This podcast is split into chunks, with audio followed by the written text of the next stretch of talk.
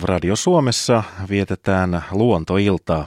Suora lähetys tulee tällä kertaa Nuuksiosta ja paikalla on Pirkka-Pekka Petelius vieraineen.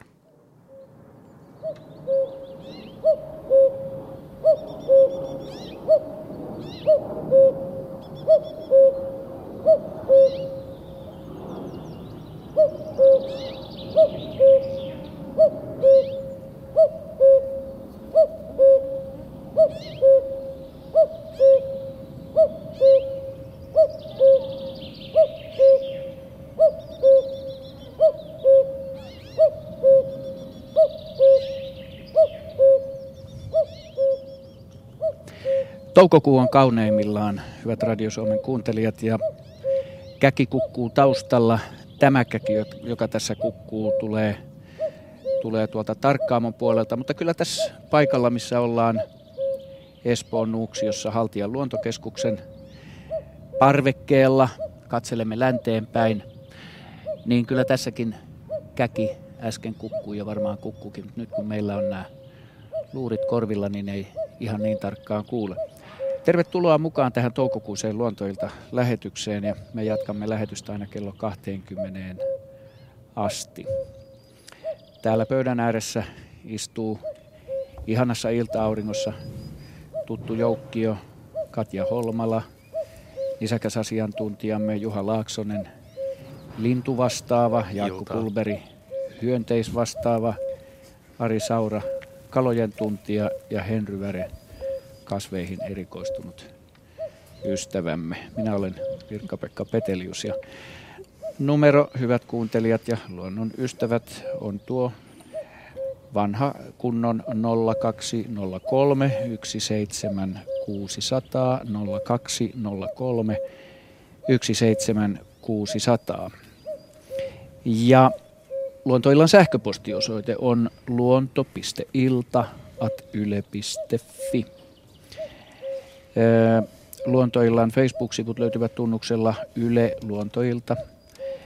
Ja mm, onpa vielä tällainenkin osoite, missä on paljon luontoaiheista materiaalia. Lisää voi laittaa facebook.com at luontoilta. Ja, ja yle.fi kautta luontoilta, tämmöinenkin osoite sieltä, sieltä löytyy sitten luontoillan sivut varsinaisesti.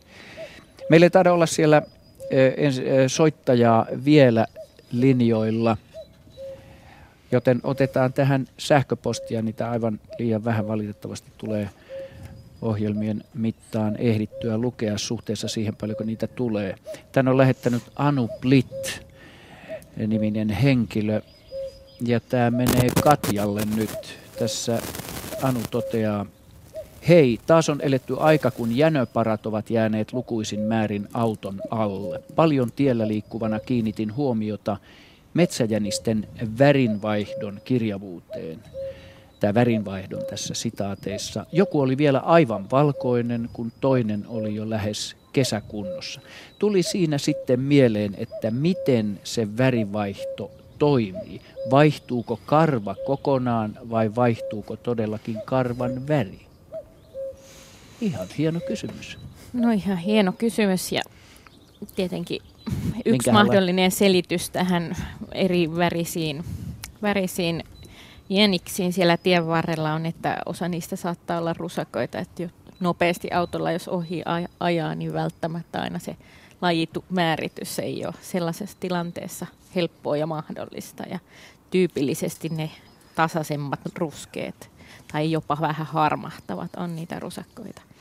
Mutta kyllä se karva vaihtuu kokonaan siinä, kun vaihde, vaihtuu kesäkarvasta talvikarvaa ja sen lisäksi ja sitten se aluvillakin vaihtuu pois. Että sitä kesä, kesäaikaan on erittäin lyhyttä se aluvilla, mitä, mitä näillä on. Että se muuttaa sitten myöskin laihemman näköiseksi monet eläimet. Mm. Mutta värin, värin niin kuin, tässä on perinnöllistä vaihtelua siinä, siinä niin kuin värin vaihtumisen tai talvi, talvikarvasta kesäkarvaan vaihtumisen nopeudessa. Ja sitten tällä hetkellä tuolla meidän luonnossa on aika paljon näitä rusakoja, metsäjänikseen, äh, tämmöisiä välimuotoja, hybridejä ja niillä sitten voi olla hyvinkin kirjavaa, että, osa on ihan pysyvästikin läikikkään sävystä. Joo. Niin, että siinä on semmoista yksilöllistä vaihtelua. Siinä on yksilöllistä vaihtelua ja sitten tosiaan sekoittaa se, että näitä, näitä metsäjäniksen ja rusakon sekoituksia on ja sitten ne vaikuttaa kyllä siellä, siellä niin kuin vielä hämmentävästi. Joo. No tässä maisemaa kun katsotaan, niin on vaikea kuvitella, että tässä maisemassa enää näkisi kauheasti vaaleita jänöjä, rusakoita tai jäniksiä. Tässä on ö, ihana näkymä tuohon, mikä sitä järven nimi nyt, Suulvalla. Pitkäjärvi. Pitkäjärvi. on Pitkäjärvi, tässä Suulvallan ö, vanhan tota, tämän, tämän turheiluopiston rakennus, niin sen vieressä sijaitsee nykyään tämä uusi luontokeskus.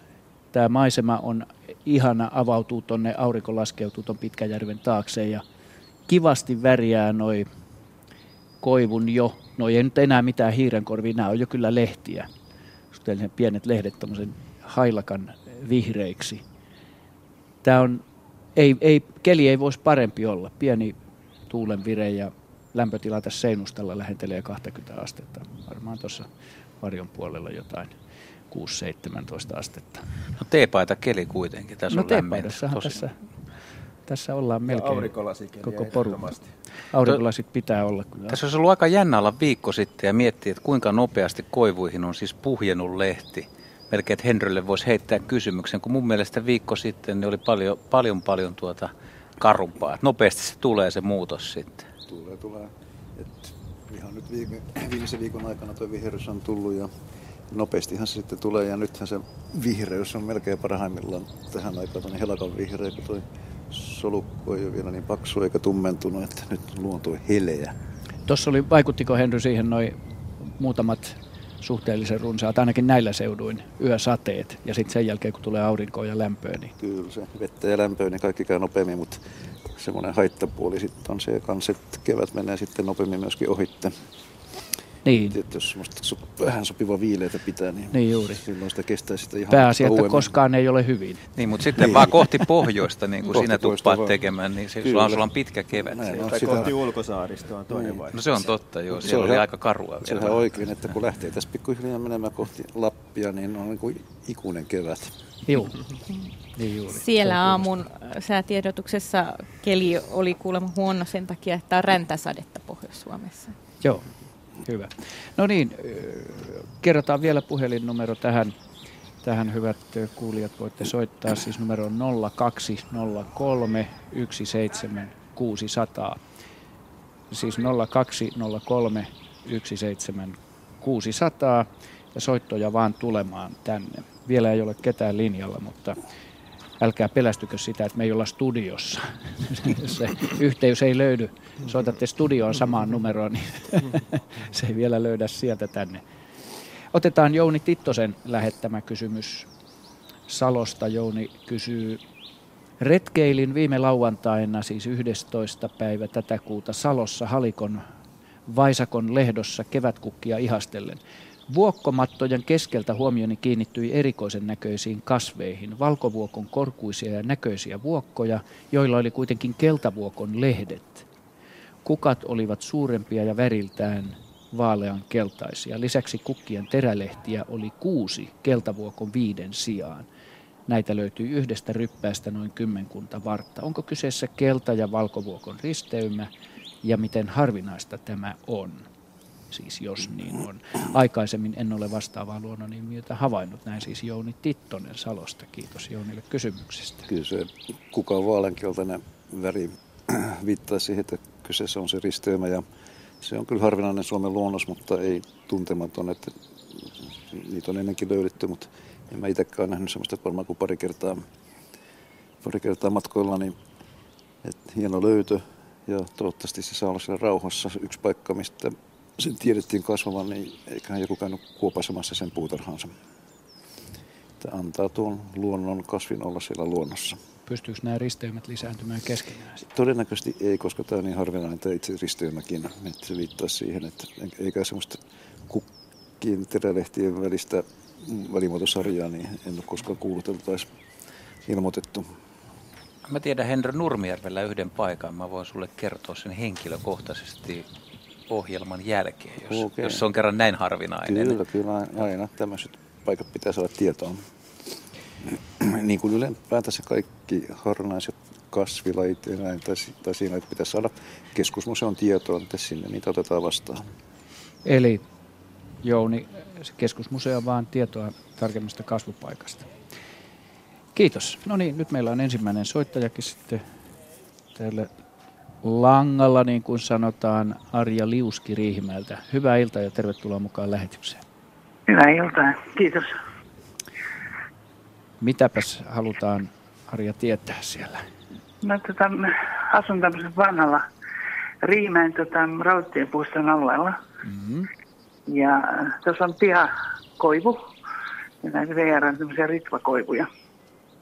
Ja se on vanha ja ohuinen ja oksat ja, ja lyhyen kaiken aikaa. Mutta tänä keväänä niin havaitsin, että jotain tippuu sieltä. Eli tajusin, että se on mahlaa. Mahlaa ja tota, mä haluaisin kysyä, että mikä, mitä se kertoo tämän koivun, vanhan koivun kunnosta, kun se tiputti oikein pari viikkoa tuossa hyvin vuolaasti sitä, että johtuuko se tästä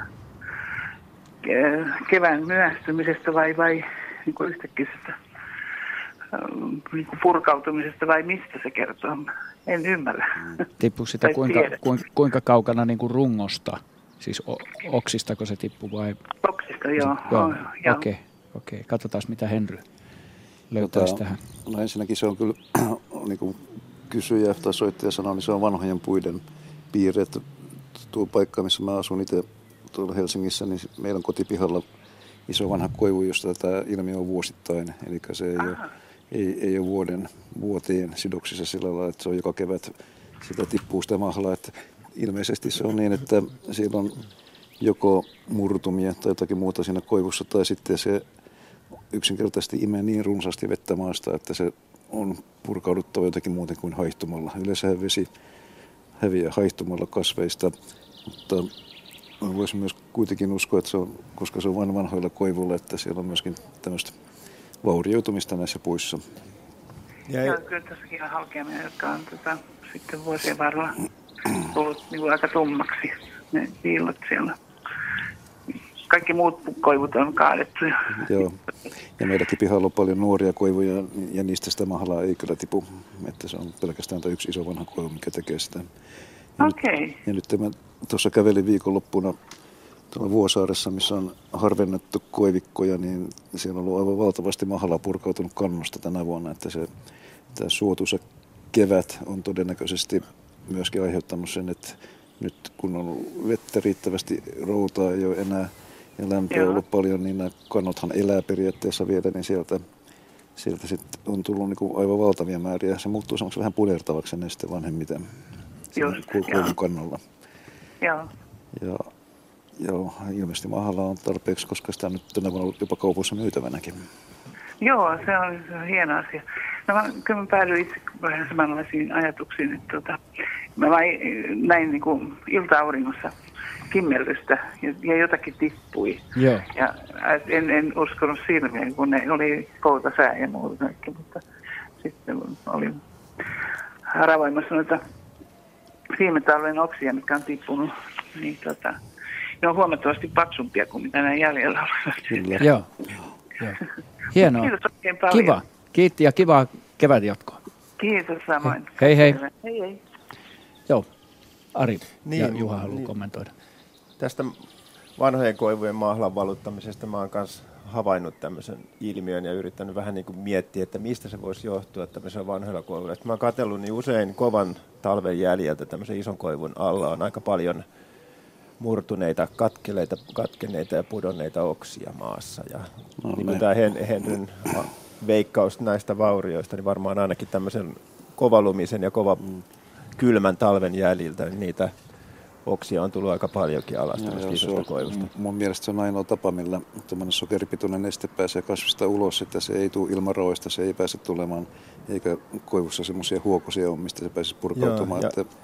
ja vanha koivu saattaa ne latvaversot kasvaa aika hitaasti ja ne on niin on hauraita ja paksuja, kun taas nuoret no. koivut tekee pitkiä versoja, niin ne tekee. on sitkeämpiä ja kestävämpiä. Siitä ehkä tämä saattaa johtaa.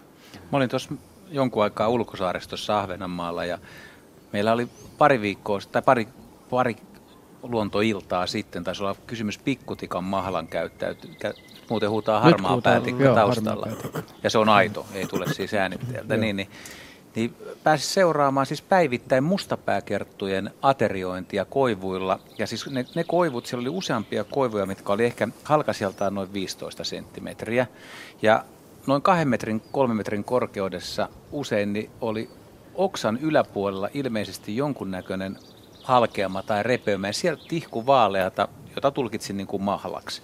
Ja nämä mustapääkertut, tietyt koiraat niin kuin suojeli sitä omaa mahla-ateriansa ja ajoi muita kerttuja pois ja sillä oli kauhean naksutus käynnissä. Ja ne todella käytti sitä mahlaa aktiivisesti ja, ja kävi juomassa. Ja tuntuu aika luontevalta, että on siinä aikamoinen energiapitoisuus kuitenkin, vaikka se sokeripitoisuus korkea on, niin silti siinä on sokereita. Mutta mä ajattelin, että onko, onko se tuommoisessa ulkosaaristossa tuulen tuivertamalla pienistäkin oksista, että se oksa vaan yksinkertaisesti vähän Ky- repeää kyllä, tai kyllä jotain? Mä, kyllä mä uskon sen, että, että sielläkin se vaurio on tapahtunut ja no siellä vahva tuuli on varmaan se luontinen selitys. Joo koska se oli kumminkin aika monessa koivussa, ei, ei kaikissa, mutta aika monessa koivussa oli oma mustapääkerttujoukkue. Ja meillä oli viime kerralla meillä oli tiilhistä hieno kuva. Se taitaa olla tuolla luonnon luontoillan Joo. sivustojen kuvissa, kuvissa myöskin. Yle.fi kautta luontoilta. Missä tilhet jonkun lehtipuun rungolla. Joo. Se meidän, jäi me, meidän tulkinnan Joo. mukaan olivat mahla-aterialla ja sitten oli mu- muitakin havaintoja tästä samasta ilmiöstä. Joo, mutta tänä vuonna on tullut mahlaa erittäin paljon. Mä kaadoin muutaman koivun tuossa aikaisemmin ö, nyt keväällä. Se oli vielä ö, huhtikuun puolella mutta sitä, sitä ei ole koskaan tullut kannosta niin paljon. Se on kuin, melkein kuin sienistä, niin vaalean punaista, Kyllä. kaunista. Tietääkö Jaska, tykkääkö hyönteiset mahdollista? Kyllähän ne kovasti tykkää, varsinkin ennen kuin pajut lähtee kukkimaan, niin silloin, silloin öisin, öisin ja päivisinkin voi nähdä todella monenlaisia hyönteisiä. Näyttävämpänä erilaiset päiväperhoset, mm. suruvaippa, nokkosperhonen, neitoperhonen käy muun muassa näillä. Ja ja tota, ennen kuin oikeastaan pajut on kunnolla kukassa, niin ne on varsinkin metsämailla niin ainoa tämmöinen energialähde, mikä on todella helposti saatavilla. Ja sama meno jatkuu yöllä sitten. Että mm. Lajit vaan vaihtuu.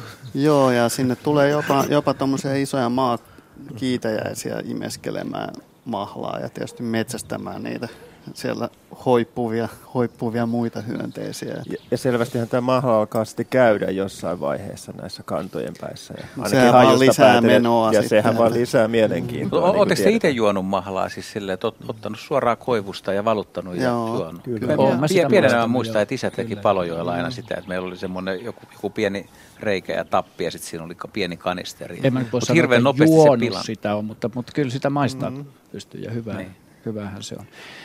No niin, hyvät kuuntelijat, kuuntelette luontoiltaa. Lähetys tulee tänään täältä Nuuksiosta, Haltian luontokeskuksesta, uudesta sellaisesta, jota vielä ei ole avattu, mutta kolme viikkoa on avajaisiin muistaakseni aikaa. Tuolta, siis numero tänne on, sanon sen vielä, 0203 17600. Voitte kysyä Suomen luonnonvarasta luontoa koskevia, koskevista havainnoistanne. Yle.fi kautta luontoilta sivuilta löytyy myöskin tällainen Maarit Luhtasaaren lähettämä kuva, jossa on, ja enpäs kerrokaan sen kummemmin, kertokoon hän, joka tähän tulee vastaamaan. Kompastuin toukokuun alussa tähän kerään Metsälammen rannassa. Sammakoita oli seitsemän, kahdeksan. Nostin kerän veteen ja sammakot lähtivät uimaan kukin eri suuntaan. Alimpana ollut sammakko oli melko huonossa hapessa, jotenkin pöhöttynyt, elossa kuitenkin. Veikkaan, että kyseessä olivat jonkinlaiset kevätjutskat, mutta mikä tarkalleen oli kyseessä. Näin siis kuvan lähettänyt Maarit Luhtasaari ja todella tässä on sammakoita kasassa jos näin voisi sanoa. Kukas lähtee kertomaan? Ari. Ja kyllä Maarit on ihan oikeilla jäljillä, että kyllä tässä kevätjutskat on käynnissä ilmiselvästi. Että näihin aikoita jo ehkä tässä muutama viikko sitten, kun la, ensimmäiset lammikot on sulannut, niin sammakot on lähtenyt talvi, talviteloiltaan liikkeelle Ja tota, koiraat tietysti menee näihin kutulammikoihin, valitsee sieltä reviirin itselleen. Ja nyt ihan viimeaikaisten tutkimusten mukaan niin tämmöiset suuret ja matalaääniset koiraat on erityisesti naaraiden suosiossa. Se madalsit ääntä itsekin niin, juuri sanoessa. Sillä hetkellä. ei, ei, en, en minä en ainakaan tota, madalta. Nämä innokkaat koiraat sitten tietysti yrittää piirittää näitä naaraita. Jossain tapauksissa, joissakin paikoissa, jossakin kutulammikoissa saattaa naaraita olla – vähemmän jostain syystä kuin koiraita ja silloin saattaa olla yhdellä naaralla useampiakin kilpakosioita. Usein tämmöinen pallo on vedessä, että siellä ne varsinaisesti tapahtuu tämä pariutuminen, mutta joskus jo sinne matkalla, matkalla jos, sinne jos kutu, on kuivaharjoittelua. Niin, tämä on kuivaharjoittelu. Joskus matkalla sinne kutulammikolle, jos sammakot sitten innostuu valitsemaan tai ryhtymään tähän parivalintaan. Sitten jos on naaraista oikein kova pula, niin jossain hauen kutupaikalla esimerkiksi saattanut hauki joutua tämmöisen sammakkolauman, sanoisiko nyt raiskaamaksi. Että ne aika innokkaasti joku kaarnan palakin saattaa kelvata jollekin onnettomalle kumppaniksi siinä. Ja tuota, tietysti tämä, että Marit on nostanut tämän pallon veteen, niin ne siinä sitten tietysti hiukan häiriintyy tämä varsinainen akti. Ja ne on lähtenyt sitten omille tahoilleen kukin siitä uimaan, mutta että varmaan aika pian on taas alkanut tätä parimuodostusta tapahtua siellä Joo. lammikossa. Eli kevät kiihkeyttä on kuvassa. Hieno kuva ja kiitetään Maarit Luhtasaarta. Ja ehkä, ehkä tässä nyt vielä voisi mainita sen, että vaikka nämä, tämä sammakkopariskunta on hyvin tiiviissä yhteydessä tässä kevään aikana, niin sammakoilla on kuitenkin niin sanotusti ulkoinen siitos, eli naaras laskee tämän mätimunan mätimunasarjansa erikseen ja koiras sitten maitinsa erikseen veteen. Mm. ei ole mm. kyseessä sisäisestä siitoksesta. Ja Joo. sitten tämä kaveri, joka oli täällä jotenkin huonossa hapessa ja pöhöttynyt täällä pallon keskellä, niin se oli mitä ilmeisimmin mätiä täynnä oleva naaras, että siitä ehkä tämä pöhöttyneisyys johtuu eikä mistään muusta. Mm. Tuo, Rubikonin kohtelu näyttää olevan vähän se, sitä luokkaa, että mä en, mä en yhtään, yhtään tota, niin ihmettele, että ne naaraat häipyy sieltä tilassa. Aivan. niin, että rajansa flaksin käynnilläkin Joo, Ja it, itse asiassa tässä kuvassa tosiaan Juha tuossa vinkkasi, niin taitaa ollakin kyse Rubikonnista niin. eikä, eikä sammakoista, mutta että samankaltaista käyttäytymistä molemmilla näillä meidän Hyvä. Tai kaikilla, jos otetaan vielä viita sammakko, kaikilla kolmella sammakolla. Joo. Hieno kuva, kiitetään Marttia siitä. Kuuli, kuuli, kuuliko kukaan muu äsken tuossa, kun kuului tuo harmaa päätikan kuikutus, niin kuulu pärryytystä myöskin, semmoinen erittäin pitkä, pitkä pärryytys. Onko Juha niin, että musta toi, kumpi se oli, oliko se palokärjen pärryytys vai harmaa päätikan? Nyt Tämä. kuuluu taas. Tosi pitkä, no, kyllä. pitkä pärryytys. Aika palokärkimäinen. Jyrkkä ehkä. Ei, jyrkkä ehkä. Mä, mä en ole kyllä, jotenkin ei palokärki kyllä tullut. Se voisi olla vielä vähän jykevämpi. Palokärjen päryytys. Mm. Mutta tämä on kyllä tosi pitkä, että tämä ei missään tapauksessa käpytikkaa ole ainakaan. No, jatketaan kuuntelua. Ehkä se siitä meille vielä antaa selityksen. Nyt kuuluu, nyt kuuluu harpääskynkin jo. Tuosta lentelee Viipitystä, kolme kappale. Ai, ai, tämä on niin kesästä, tuosta ne lentelee yläpuolella. Ne tulee rakentaa pesää Missä on nuoli? Kesä, kesä on siis saapunut. Kesä on saapunut. Otetaan soittaja linjoille. Soitto tulee Maskusta, mikäli oikein olen kirjannut tänne. Antti Laiho, hyvää iltaa. No hyvää iltaa. Oikeammin Askaisista sikäli, että meillä on ollut mökki siellä tuota noin jo yli 40 vuotta. Mm-hmm. Ja nyt on tehnyt semmoisen havainnon, että niin korpit on tehneet sinne invaasion. Ei, ei niinkään mökin tienoille, mutta siihen mökkitien varrelle. Joo. Hiukan Askaisten keskustaa ennen olevalle tien. Siellä oli tänäänkin, kun menin mökille hommiin, niin ainakin parinkymmenen korpin lauma siinä pellolla, Oho. Joka, joka oli kylvetty. Ja silti sitten siellä mökin tienollakin pari-kolme lenteli rääky. Et mistä tämmöinen mokoma? Sa- saako sen verran udella, en, en suoraan epäile havaintoa, mutta voiko olla kyseessä kuitenkin mahdollisesti vaikka mustavaris? Et ei ole kyse niin. korpista, vaan jostain muusta tummasta, aika kookkaasta linnusta. Ei kuitenkaan siis variksesta, vaan mustavariksesta. No en, sitä mä en pysty sanomaan, kun en, en tunne niin tarkkaan tuota Eikö se ole korpille kuitenkin suhteellisen harvinaista, että se noin isoissa porukoissa pyörii? No, no tähän aikaan mm. ehkä, koska kyllä linnut, suuri osa korpeista on siis pareittaa ja no, niillähän on poikaset kyllä jo, mutta tota, mahdolli, mahdollista kyllä on. Siellä muuten korp, joo, mä, korppi, joo, korppi menee poispäin. Niin, se, se on tuossa kuusen Joo, kyllä. Mm. Mutta siis korppihan on paikoittain yleistynyt aika paljon ja, ja jopa taajamien, taajamien lähettyvillä, jos siinä on hyviä peltoaukoja, jotka käy syömässä siellä ja riittävästi kuitenkin metsää, että on pesäpaikka. Öö, naakat on yleistynyt, siis varislinnuilla menee kauttaaltaan aika mukavasti, joidenkin mielestä vähän liiankin mukavasti, mutta... Niin. Mutta tämä on tosiaan niin yllätys, että kyllä mä uskoisin korvin äänen tuntevaan. Niin tämä, tämä lauma, kun siinä pellolla oli, kun mä autolla ajoin ohi enkä pysähtynyt, mm. niin en, en kuullut sitä. Nyt takaisin tullessa siinä oli ehkä kymmenkunta taas. Ja ara, ara tuntuisia ne vähän olivat ja huomattavasti isompia kuin vares, mutta että niin, Joo.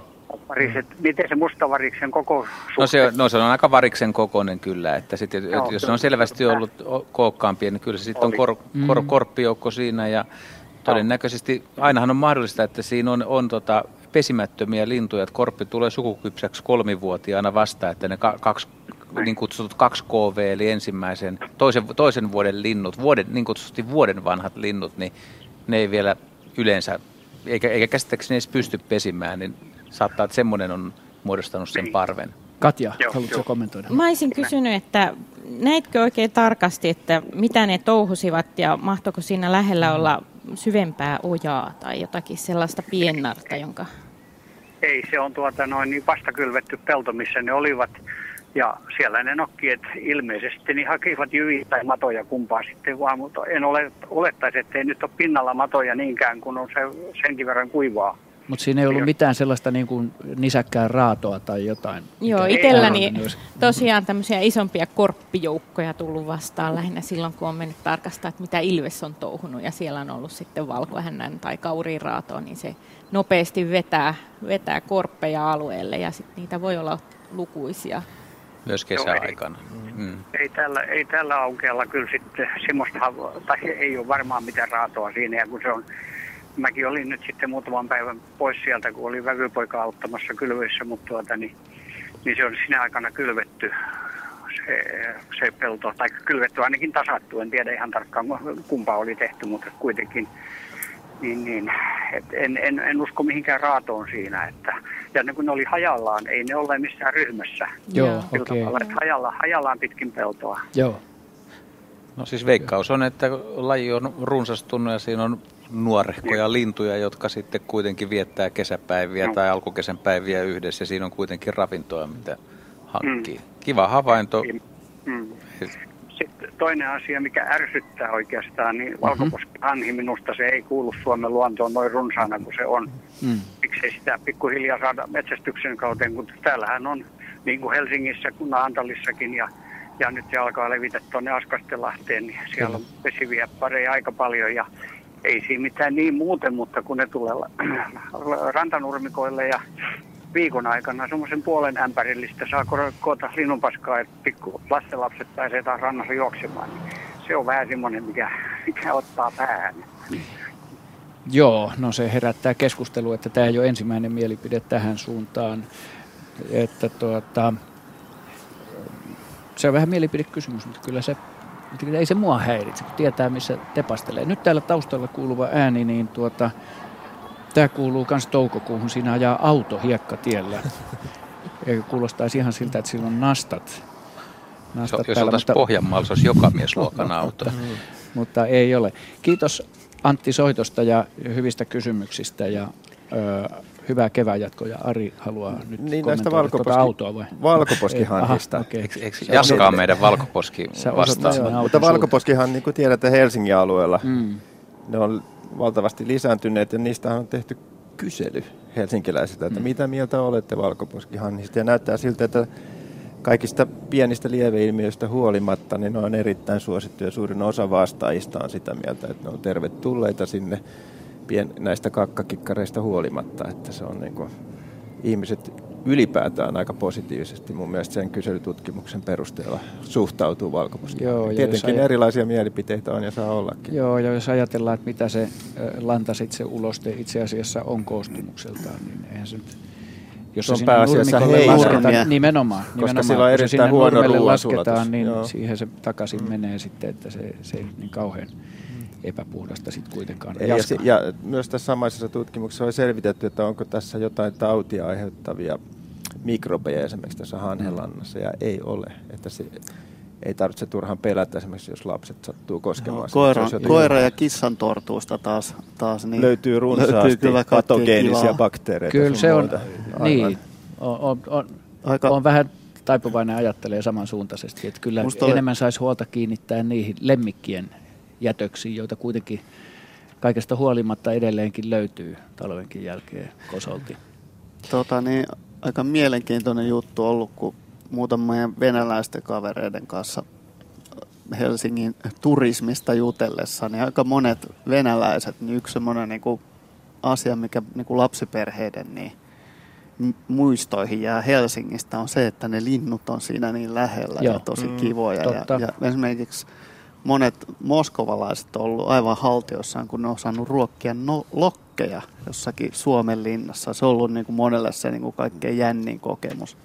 Eihän siellä tota, niin kuin lokkeja ole samalla tavalla tuolla sisämaassa kuin tällä merenrannalla.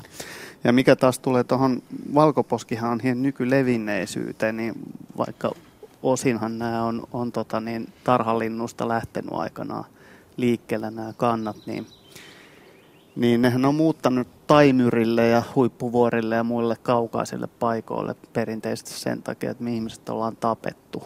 Ne niin pitkälle pitää mennä, että saa pesiä rauhassa. Mm. Ja nyt kun tilanne on muuttunut, niin, niin periaatteessa melkein mikä vaan näistä pohjoisempanakin esiintyvistä lajeista, niin nehän on valkohon poskihanhet ja sepelhanhethan pesi itse asiassa tämmöisellä kalliojyrkänteillä monin paikoin tuolla, tuolla tota pohjoisempana. Ja kaupunkiympäristö ja saaristo ei sikäli ole mitenkään kauhean erikoinen muutos tähän. Joo, hyvä. Otetaan seuraava soittaja. Öö, olenkohan kuullut oikein tuolta tarkkaamaan tuosta Vesa Ranki Merimaskusta. Terve Vesa. Joo, terve, terve. Joo, joo mä olin tota viikonloppuna tuolla Jurmossa. Okay. Jurmossa aikaa viettämässä ja siellä oli mukavan rauhallista ja tietysti lintuja jonkun verran näki ja kuuli ja semmoista rauhallista kevät aikaa, mutta sitten alkoi se kikitys, mitä kuuluu sieltä ja täältä ehkä parilta kolmelta suunnalta ja sama toisto nyt sitten Rylättylässä viikolla ja arvelen, en ole mikään lintupongari sen paremmin, niin arvelen, että se on käen piika, mikä kikittää ja täyttää sen tilan ja kysymykseni kuuluukin, että mikä se on käenpiian perimmäinen olemus. Mm, saanko esittää ensin perimmäisen kysymyksen, minkälaisessa habitaatissa, minkälaisessa maastossa, maisemassa tämä kikitys kuului? No, Jurmossa se kuului sieltä tuota, äh, niin kuin rannalta. Kävelin sitä saaren, saaren keskellä kulkevaa polkua pitkin, niin sieltä ran, jostain ranta, rantapusikosta kauempaa kuitenkin, että ei ollut esimerkiksi mitään mahdollisuutta nähdä sitä lintua lintua. Ja samaten Rymättylässä, niin olin mere, ihan meren rannalla, mutta en pystynyt sitten paikallistamaan sen paremmin, että missä, missä se lintu, lintu tuota olisi ollut, mutta siis ihan meren rannalla joka tapauksessa. Mm. Haluaisitko matkia hieman sillä lyhykäisesti, että miltä se kuulosti? No, niin. Lyhykäisesti, joo. Tik, tik, tik, tik, tik, tik, tik, tik, tik, tik, tik.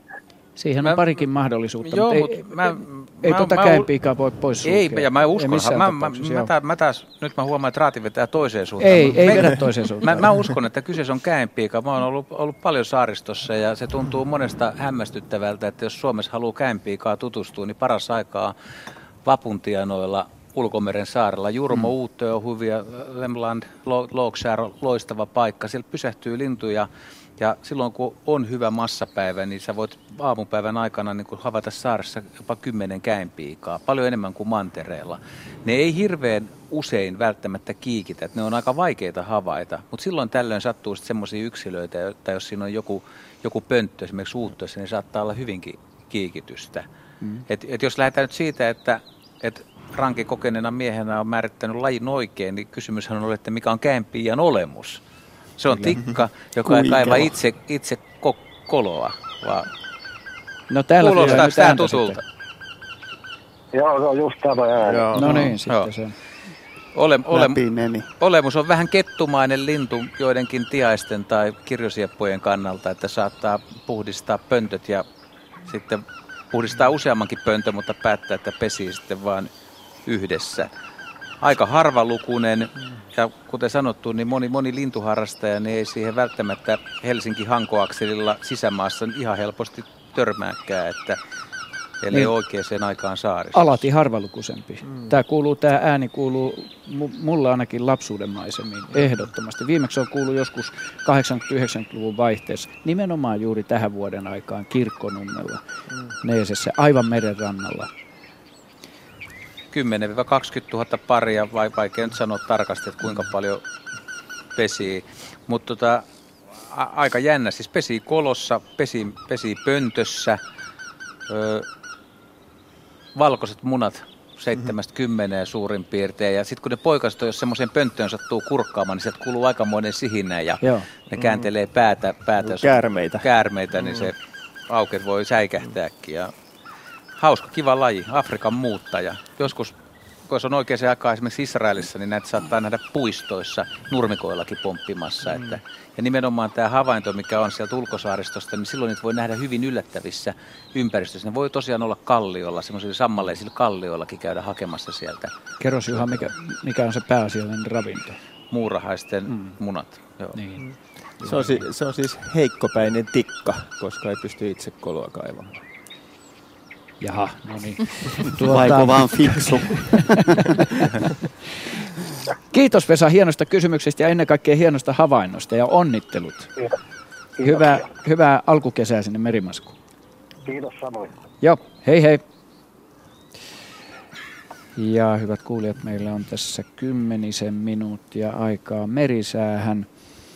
Ö, otetaan tähän yksi sähköposti, kun Jaskakin pääsi tuossa ääneen, niin jatketaan tällä. Sofia yhdeksän vuotta Riihimäeltä on lähettänyt Jaakolle tällaisen kysymyksen. Hei, otin lasipurkkiin ruostesiiven toukan. Muutaman päivän kuluttua purkkiin oli ilmestynyt kolme soikion muotoista palleroa. Ne olivat punaruskeita, noin pienen pippurin kokoisia. Mitä ne ovat, kysyy Sofia 9V.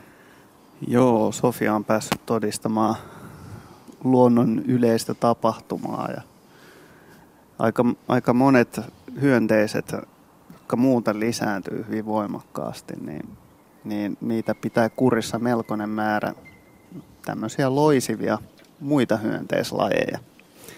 Ja nyt paha sanoa ihan tuosta kuvauksesta, mutta veikkaisin, että ehkä, ehkä kyseessä olisi joko loiskärpäsen, tai ne on siis joko loiskärpäsen tai sitten loispistiäisen koteloita. Eli sen pikkuisen karvaturrin sisällä on koko talven, talven venaillut tota, pienet loisen toukat, jotka niiden tota, emo on muninut tähän perhostoukkaan ja näin kevätlämmöllä ne on sitten aktivoitunut ja popsinut suihinsa sen toukan sisuskalut ja se on aika julmalta kuulostavaa hommaa, mutta, mutta tota niin, näin se menee. Muuten maailma täyttys hyönteisistä, kaikista niistä, mutta se on aika, aika tota, jännä totuus se, että suurin osa itse asiassa erilaisista hyönteisistä, niin jos katsotaan puhtaasta lajimäärää, niin on loisivia lajeja tai jopa loisia. Eli,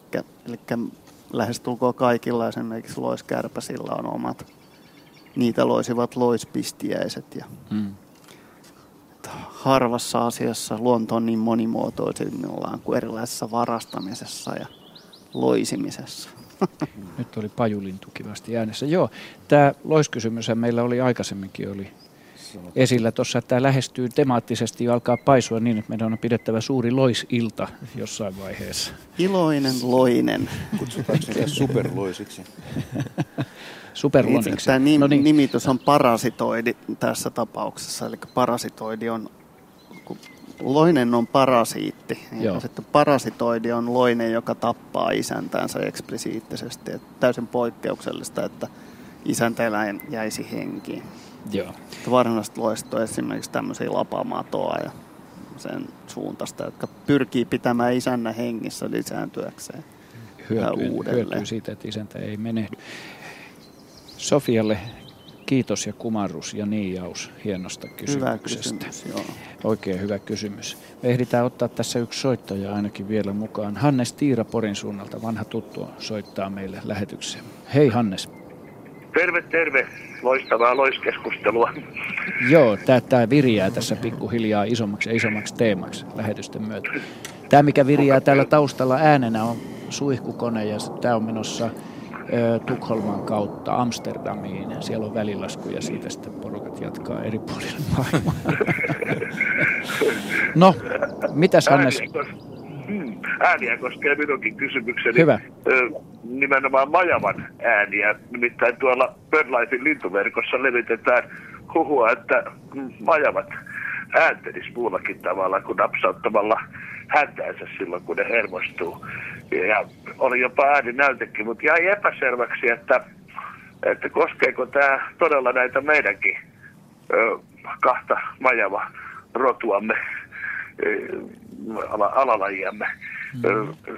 Euroopan majavaa ja Kanadan majavaa, kun en noilla linturetkillä, niin vaikka siellä usein majavan tapaa, niin en, en ole kyllä kuullut majavan ääntä. Oletteko te No ei ole, ei ole tullut, en ole tavannut itse asiassa luonnonvarasta majavaakaan, mutta mulla on semmoinen käsitys, että, että tota, ei, jos, jos, jos se olisi lajityypillistä jotenkin niin kuin kommunikointiääntä, niin, niin siitä olisi jo kyllä tietoa laajemmalti niin. tiedettäisiin. Mutta mulla on vähän semmoinen käsitys myöskin, että Katja vähän tähän tulee vastaamaan, mutta että sanotaan, että tilanne, jos, joka on ihan äärimmäisen uhanalainen, joku hengen äh, lähtö tai joku kamppailutilanne, niin kyllä Aha. Varmaan monelta nisäkkäältä löytyy joku ääni maailma, ehken luulisin. Mitä sanoo tähän Katja? Katja Holmala. No, tämä majavan ääntely, se varsinaisesti kun se on yöaktiivinen eläin, ai, mm. äärimmäisen suojasilla lammilla tai vesistöjen osuuksilla se saattaa liik- liikkua päiväsaikaan, niin se on aika haasteellinen tilanne päästä sitä ääntelyä kuulumaan, kuulemaan ja se on ylipäätänsä niin hiljasta ääntelyä, että se kuuluu vaan hyvin lähelle. Ja, ja. ja se on tämmöinen majavien keskinäinen yhteydenpitoääni on lähinnä semmoista matalaa murinaa, että, että siinä, mm. Siinä niin kuin Voitko matkia? en, en osaa matkia sitä, että sitten poikaset voi ääne, äänellä silleen vi, vähän hiljaisesti, vienosti vikisten tai kirskutellen jonkun vaaran, vaaran uhoteessa, että tyypillisimmin nimenomaan se ääni, mitä majavaan liittyen kuullaan, on se läiskäsy, läiskäsy joka on, niin kuin, se on varoitusääni muille majaville enemmän, enemmänkin kuin sitten niin kuin tämmöinen pelotteluääni ihmistä tai jotain muuta lähestyvää kohtaan. Ja sitten muun, muut äänet, mitä vielä majavasta voi kuulla, on sitä puun jyrsimisääniä, ää, puun kaatumisesta kuuluva Timber.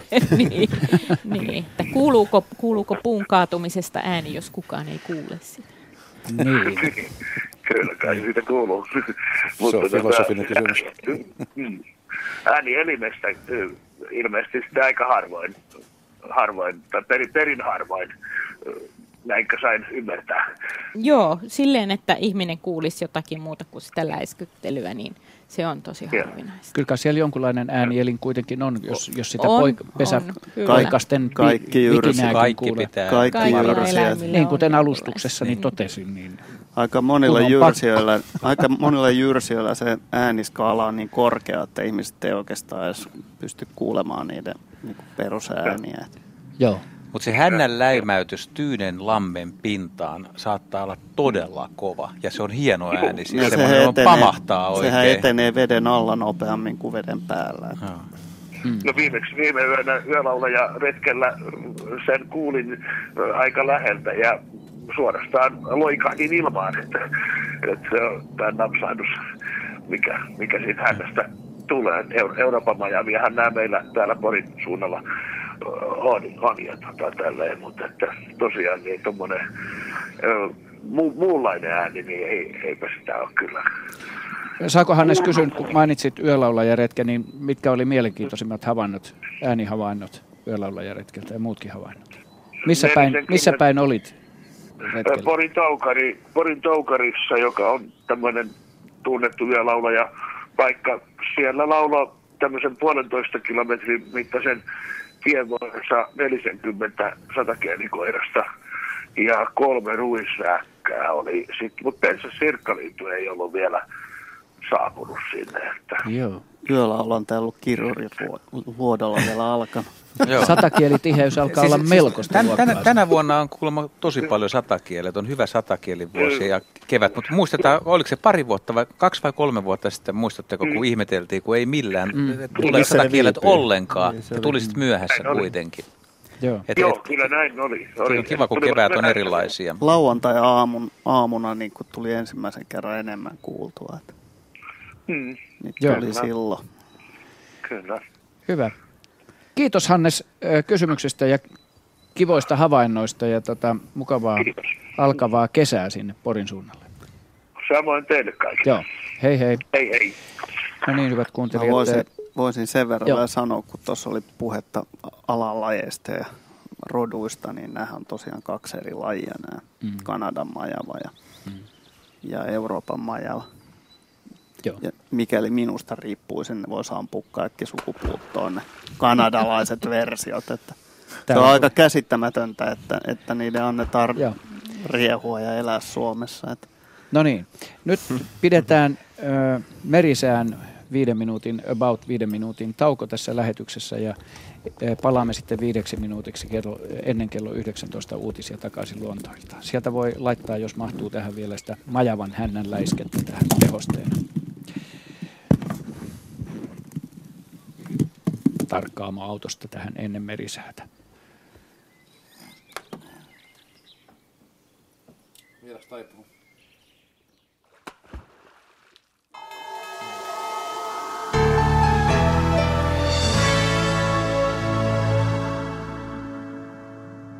Ja tässä säätiedotus merenkulkijoille kello 18.50. Se alkaa huomautuksella veneilijöille – Suomenlahden länsiosa ja Pohjois-Suomen itäosa. Huomenna idän ja koillisen välistä tuulta 11 metriä sekunnissa. Siis huomautus veneilijöille Suomenlahden länsiosa ja Pohjois-Itämeren itäosa. Huomenna idän ja koillisen välistä tuulta 11 metriä sekunnissa. Perämeri etelän ja lounaan välistä tuulta 11 metriä sekunnissa.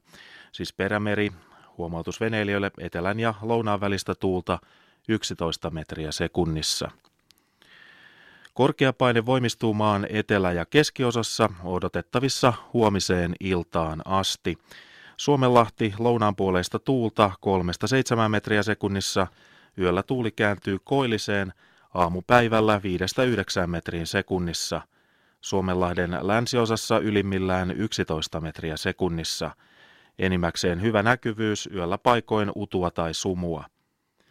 Pohjois-Itämeri ja Saaristomeri idän ja kaakon välille kääntyvää tuulta 4-8 metriä sekunnissa.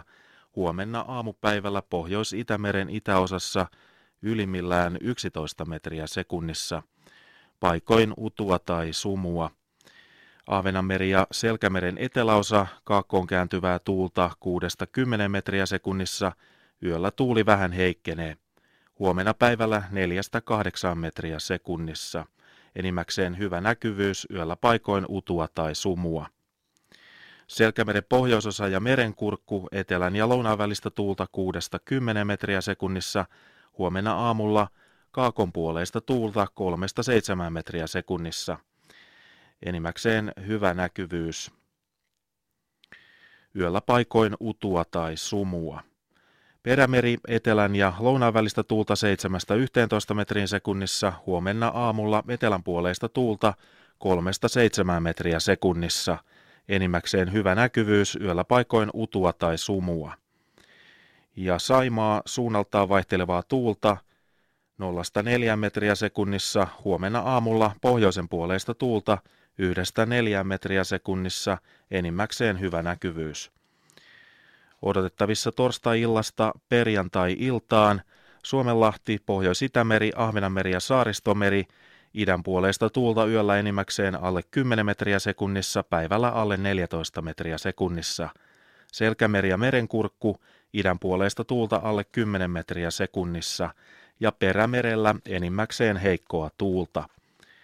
Säärannikkoasemilla tänään kello 18, Haapasaaressa 10 astetta lämpöä, tuuli lännestä 5 metriä sekunnissa, sää oli selkeä ja näkyvyys 26 kilometriä.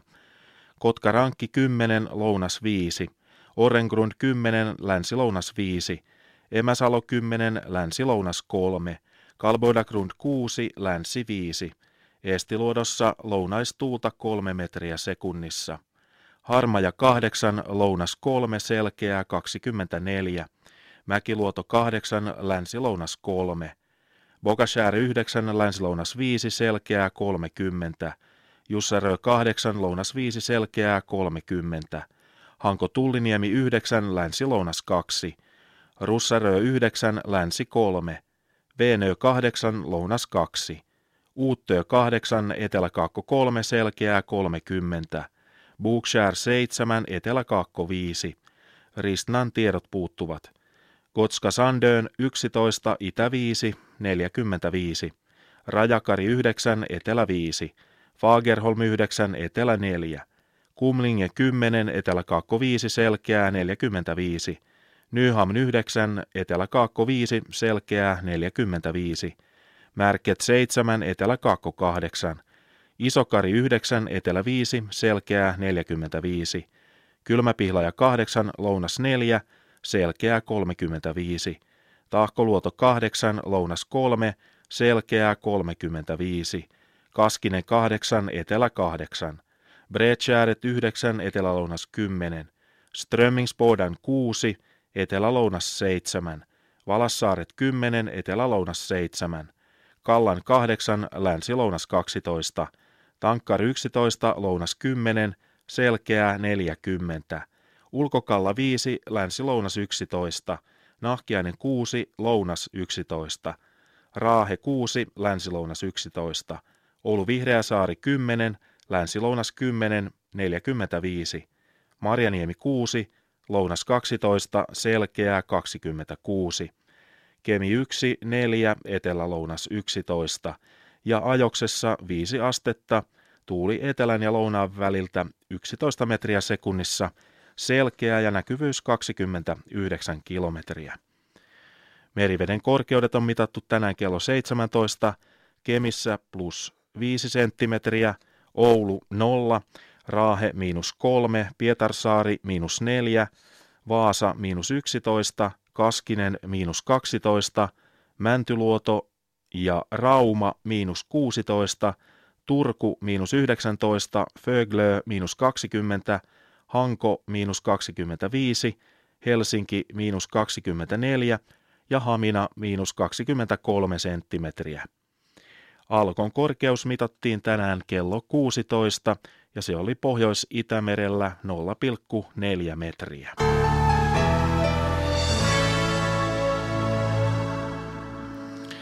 Ja säätietojen jälkeen lähetystä jatketaan luontoillalla, joka tulee Espoon Nuuksiosta. No niin, tervetuloa taas viideksi minuutiksi ennen kello 19 uutisia luontoillan pariin. Todella ollaan täällä Nuuksiossa, täällä tuota, Haltian luontokeskuksessa. Ja ei oteta tähän viiteen minuuttiin nyt mitään soittoja eikä havaintoja, vaan annetaan tämän paikan ö, fokusoitua. Tässä mun vieressäni istuu Päivi Ruuskvist, joka on Metsähallituksen luontopalvelujen viestintäpäällikkö ja sä olet tämän paikan hengetär, voisiko Päivi näin sanoa. Tota, kerro vähän tästä ihanasta paikasta, mikä tämän hankkeen historia silleen lyhyesti on ja missä vaiheessa nyt mennään? Nyt ollaan tosi jännittävissä vaiheessa, että Suomen luontokeskus Haltia avataan 31.5. ja täällä tehdään ihan kellon ympäri nyt töitä. Mutta luulen, että tästä tulee paikka, jossa just luontoillankin kuulijat, niin jonne kaikkiin kannattaa tulla ja tulla toistamiseenkin. Et lyhyesti sanottuna täällä esitellään koko Suomen luonnon helmet saman katon alla. Niin, että se ei ole vain tätä paikallista nuuksiota, vaan koko Suomi esittäytyy täällä. Joo, se on tosi tärkeä juttu oikeastaan tuoda koko Suomen upea luonto tänne pääkaupunkiseudulle, missä asuu suurin osa suomalaisia ja myös ulkolaiset matkailijat, kun tulevat Suomeen, niin hehän tulee luonnon takia. Me tiedetään se erilaista rajakyselyistä ja suurin osa matkailijoista tulee pääkaupunkiseudulle. Ja sitten ne on Senaatin torilla ja ehkä käy Suomenlinnassa, mutta ei ne sitä luontoa näe.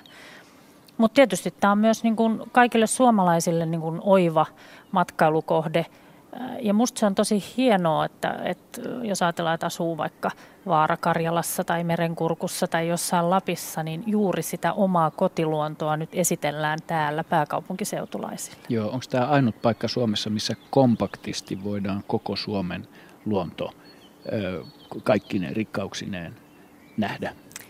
Joo, varsinkin tällaisella elämyksellisellä tavalla. Mm. Meillähän on tietysti esimerkiksi hieno luonnontieteellinen keskusmuseo, joka on mm. sitten omalla tavallaan, siellä on Suomi-osasto, mutta että Haltiassa lähdetään liikkeelle, niin elämys edellä ja noin näyttelyt ö, puhuttelee liikkuvan kuvan kautta. Siellä on Suomen upeimmat luontokuvaajat kuvannut karhuja, kuvannut saariston luontoa, kuvannut kaamosta. Tosiaan niin kuin uskon, että jokainen kokee siellä sen aidon luonnon kosketuksen. Joo, täällä taustalla kuuluu, täällä on ihmisääni ja täällä on nuorisoa, jotka on tänään olleet ilmeisesti. Keitä ne oli, nämä nuorisoryhmät täällä tutustumassa paikkaan? Joo, meillä on tämmöisiä vähän niin kuin koeryhmiä nyt täällä saa kurkistaa haltiaan, mutta ö, näyttelyt on vielä pahasti kesken, että nyt lähinnä ihaillaan arkki, puuarkkitehtuuria täällä tässä vaiheessa. Niin kuin mekin olemme täällä vähän ottamassa esimakua siitä, mitä tuleman pitää. Näyttää todella hienolta, että tämmöistä nykytekniikalla esiteltyä elämyksellistä Kiitos, tosi kiva kuulla, koska myös just tämän puuarkkitehtuurin ja ekoteknologian esittely on yksi tosi tärkeä tehtävä haltijalle. Hyvä. No niin, hyvät kuuntelijat, palataan kello 19 uutisten jälkeen takaisin luontoillan pariin. Nyt siis uutiset ja urheilua.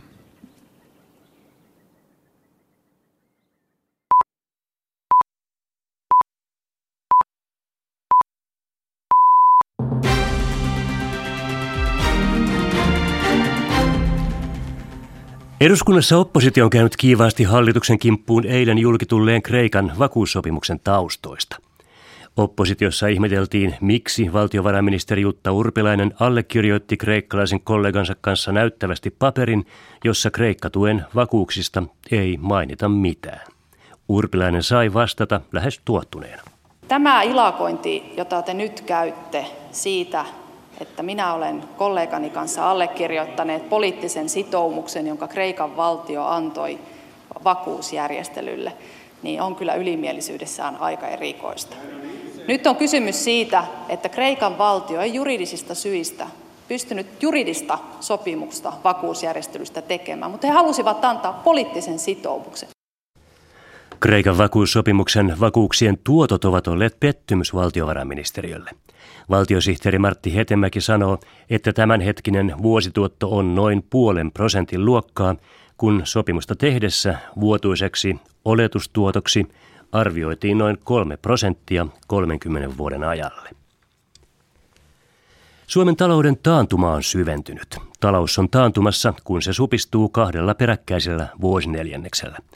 Tilastokeskuksen mukaan bruttokansantuote laski tammi-maaliskuussa 0,1 prosenttia edellisestä neljänneksestä. Aiemmalla vuosineljänneksellä bruttokansantuote supistui puoli prosenttia. Taantuma syvenee koko euroalueella. Suomen tärkeän kauppakumppanin Saksan talous kasvoi alkuvuonna vain 0,1 prosenttia. Suomalainen sotilastarkkailija on siepattu kahden muun tarkkailijan kanssa viime yönä joksikin tunneiksi Golanilla Lähi-idässä. He onnistuivat itse neuvottelemaan itsensä vapaiksi ja palaamaan vahingoittumattomina tukikohtaansa. Jemenissä siepattuina olleet suomalaiset tulevat huomenna ensimmäistä kertaa julkisuuteen.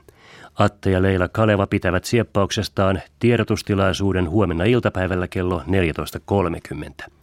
Yle näyttää ulkoministeriössä pidettävän tilaisuuden suorana televisiossa. Säätiedotuksen mukaan maan etelä- ja keskiosassa ja Etelä-Lapissa on poutaa ja enimmäkseen selkeää. Yön alilämpötila miinus yhdestä plus viiteen, päivän ylin huomenna 16-21 astetta. Keski- ja Pohjois-Lapissa vaihtelevaa pilvisyyttä ja aluksi paikoin sadekuuroja. Aamusta alkaen verrattain selkeää. Yön alilämpötila miinus kahdesta plus kolmeen, päivän ylin 10-16 astetta. Metsäpalovaroitus on voimassa Ahvenanmaan maakunnassa.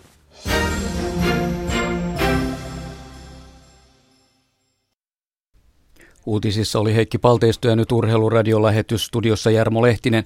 Ja mehän menemme tämän lähetyksen kolmen minuutin lähetyksen alkuun Kotkan karhuvuoreen, jossa pelataan tänään Koris liigan finaaliottelua KTBn Bisonsin välillä. Tuo otteluhan on sarjassa nyt jo neljäs. Bisons johtaa ennen tätä päivää KTBtä voitoin 2-1. Ottelu on alkanut 18.30, mikään ei ole vielä ratkennut, mutta tässä saamme selvityksen siitä, miten näihin tämän päivän hetkiin on edetty, joten joten mennään sinne suoraan yhteyteen. Pelaamatta toista neljännestä. Neljännessä Korisliikan finaaliottelussa vuosimallia 2013. Kotijoukkue KTP tällä hetkellä 35, vierailija Bisons 30 ja tällä hetkellä KTPllä on hyvä vaihe ottelussa. Bisons on ehkä tuossa ottelun alussa ensimmäiset 15 minuuttia vienyt peliä, mutta sen jälkeen KTP on tullut ryminällä peliin mukaan ja nyt lukemat siis 35-30. Jukka Matinen heitti äsken kolmosen, kun parhaillaan täällä Kotkan karhuvuoressa perinteikkäässä koripallopyhätössä vietetään aika lisää. Greg Gibson Loimaan päävalmentaja oli tilanteessa hyvin hereillä saman tien kun näyttää hiukan siltä, että kotijoukkue on saamassa enemmän otetta peliin. Hän komentaa joukkonsa aika lisälle ja näin lukemat ovat täällä Karhuvuoressa siis KTPn viiden pisteen johto. 2.35 on tällä hetkellä toista neljännestä pelaamatta. Kun sitten lähtee loimaan hyökkäys Zino, Muurinen kaaren takana kovasti tönii nyt Mikko Koivisto puolustajansa Williamsia. Hän on aika lämpimänä tällä hetkellä. Aivi. Aivilla vastassa nyt Giles. Ja sitten pelataan korin alle Kimmo Muuriselle, jota joutuu rikkomaan Michael Pounce niin, että saa toisen virheen. Näin etenee otteluselostajat ovat Antti Jussi Sipilä ja Jouko Vuole. Jatketaan tuosta kello 20 uutisten jälkeen sitten urheiluradiossa. Vähän kansainvälistä tietoa Tenniksen Roman Masters-turnauksessa. Andy Murray, maailmanlistan kakkonen, joutui vetäytymään luovuttamaan toisen kierroksen ottelunsa selkkä lonkkavaivojen vuoksi. Espanjan Marcel Granolers jatkaa. Erät olivat yksi yksi, kolmas erä juuri, juuri alkoi ja Murray joutui tuossa siis antamaan heivaamaan pelin siihen. Giro di Italia, Italian ympäri jo pyöräilyssä Tarvisiosta Bajontiin 182 kilometriä.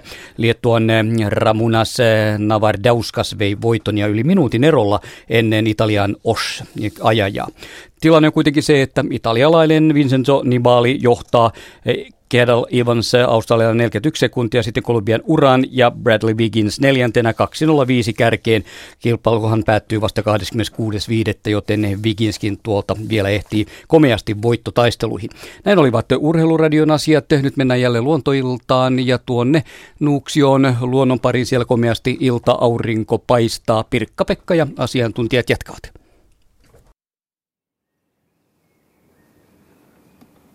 Kiitoksia näin todella jatkamme lähetystä täältä ja aivan oikein aurinko ihanasti tulee tuon ainokaisen männyn takaa tuosta lämmittämään selkää. Pajulintu laulaa taustalla ja Pitkäjärven laineet tiplattelevat.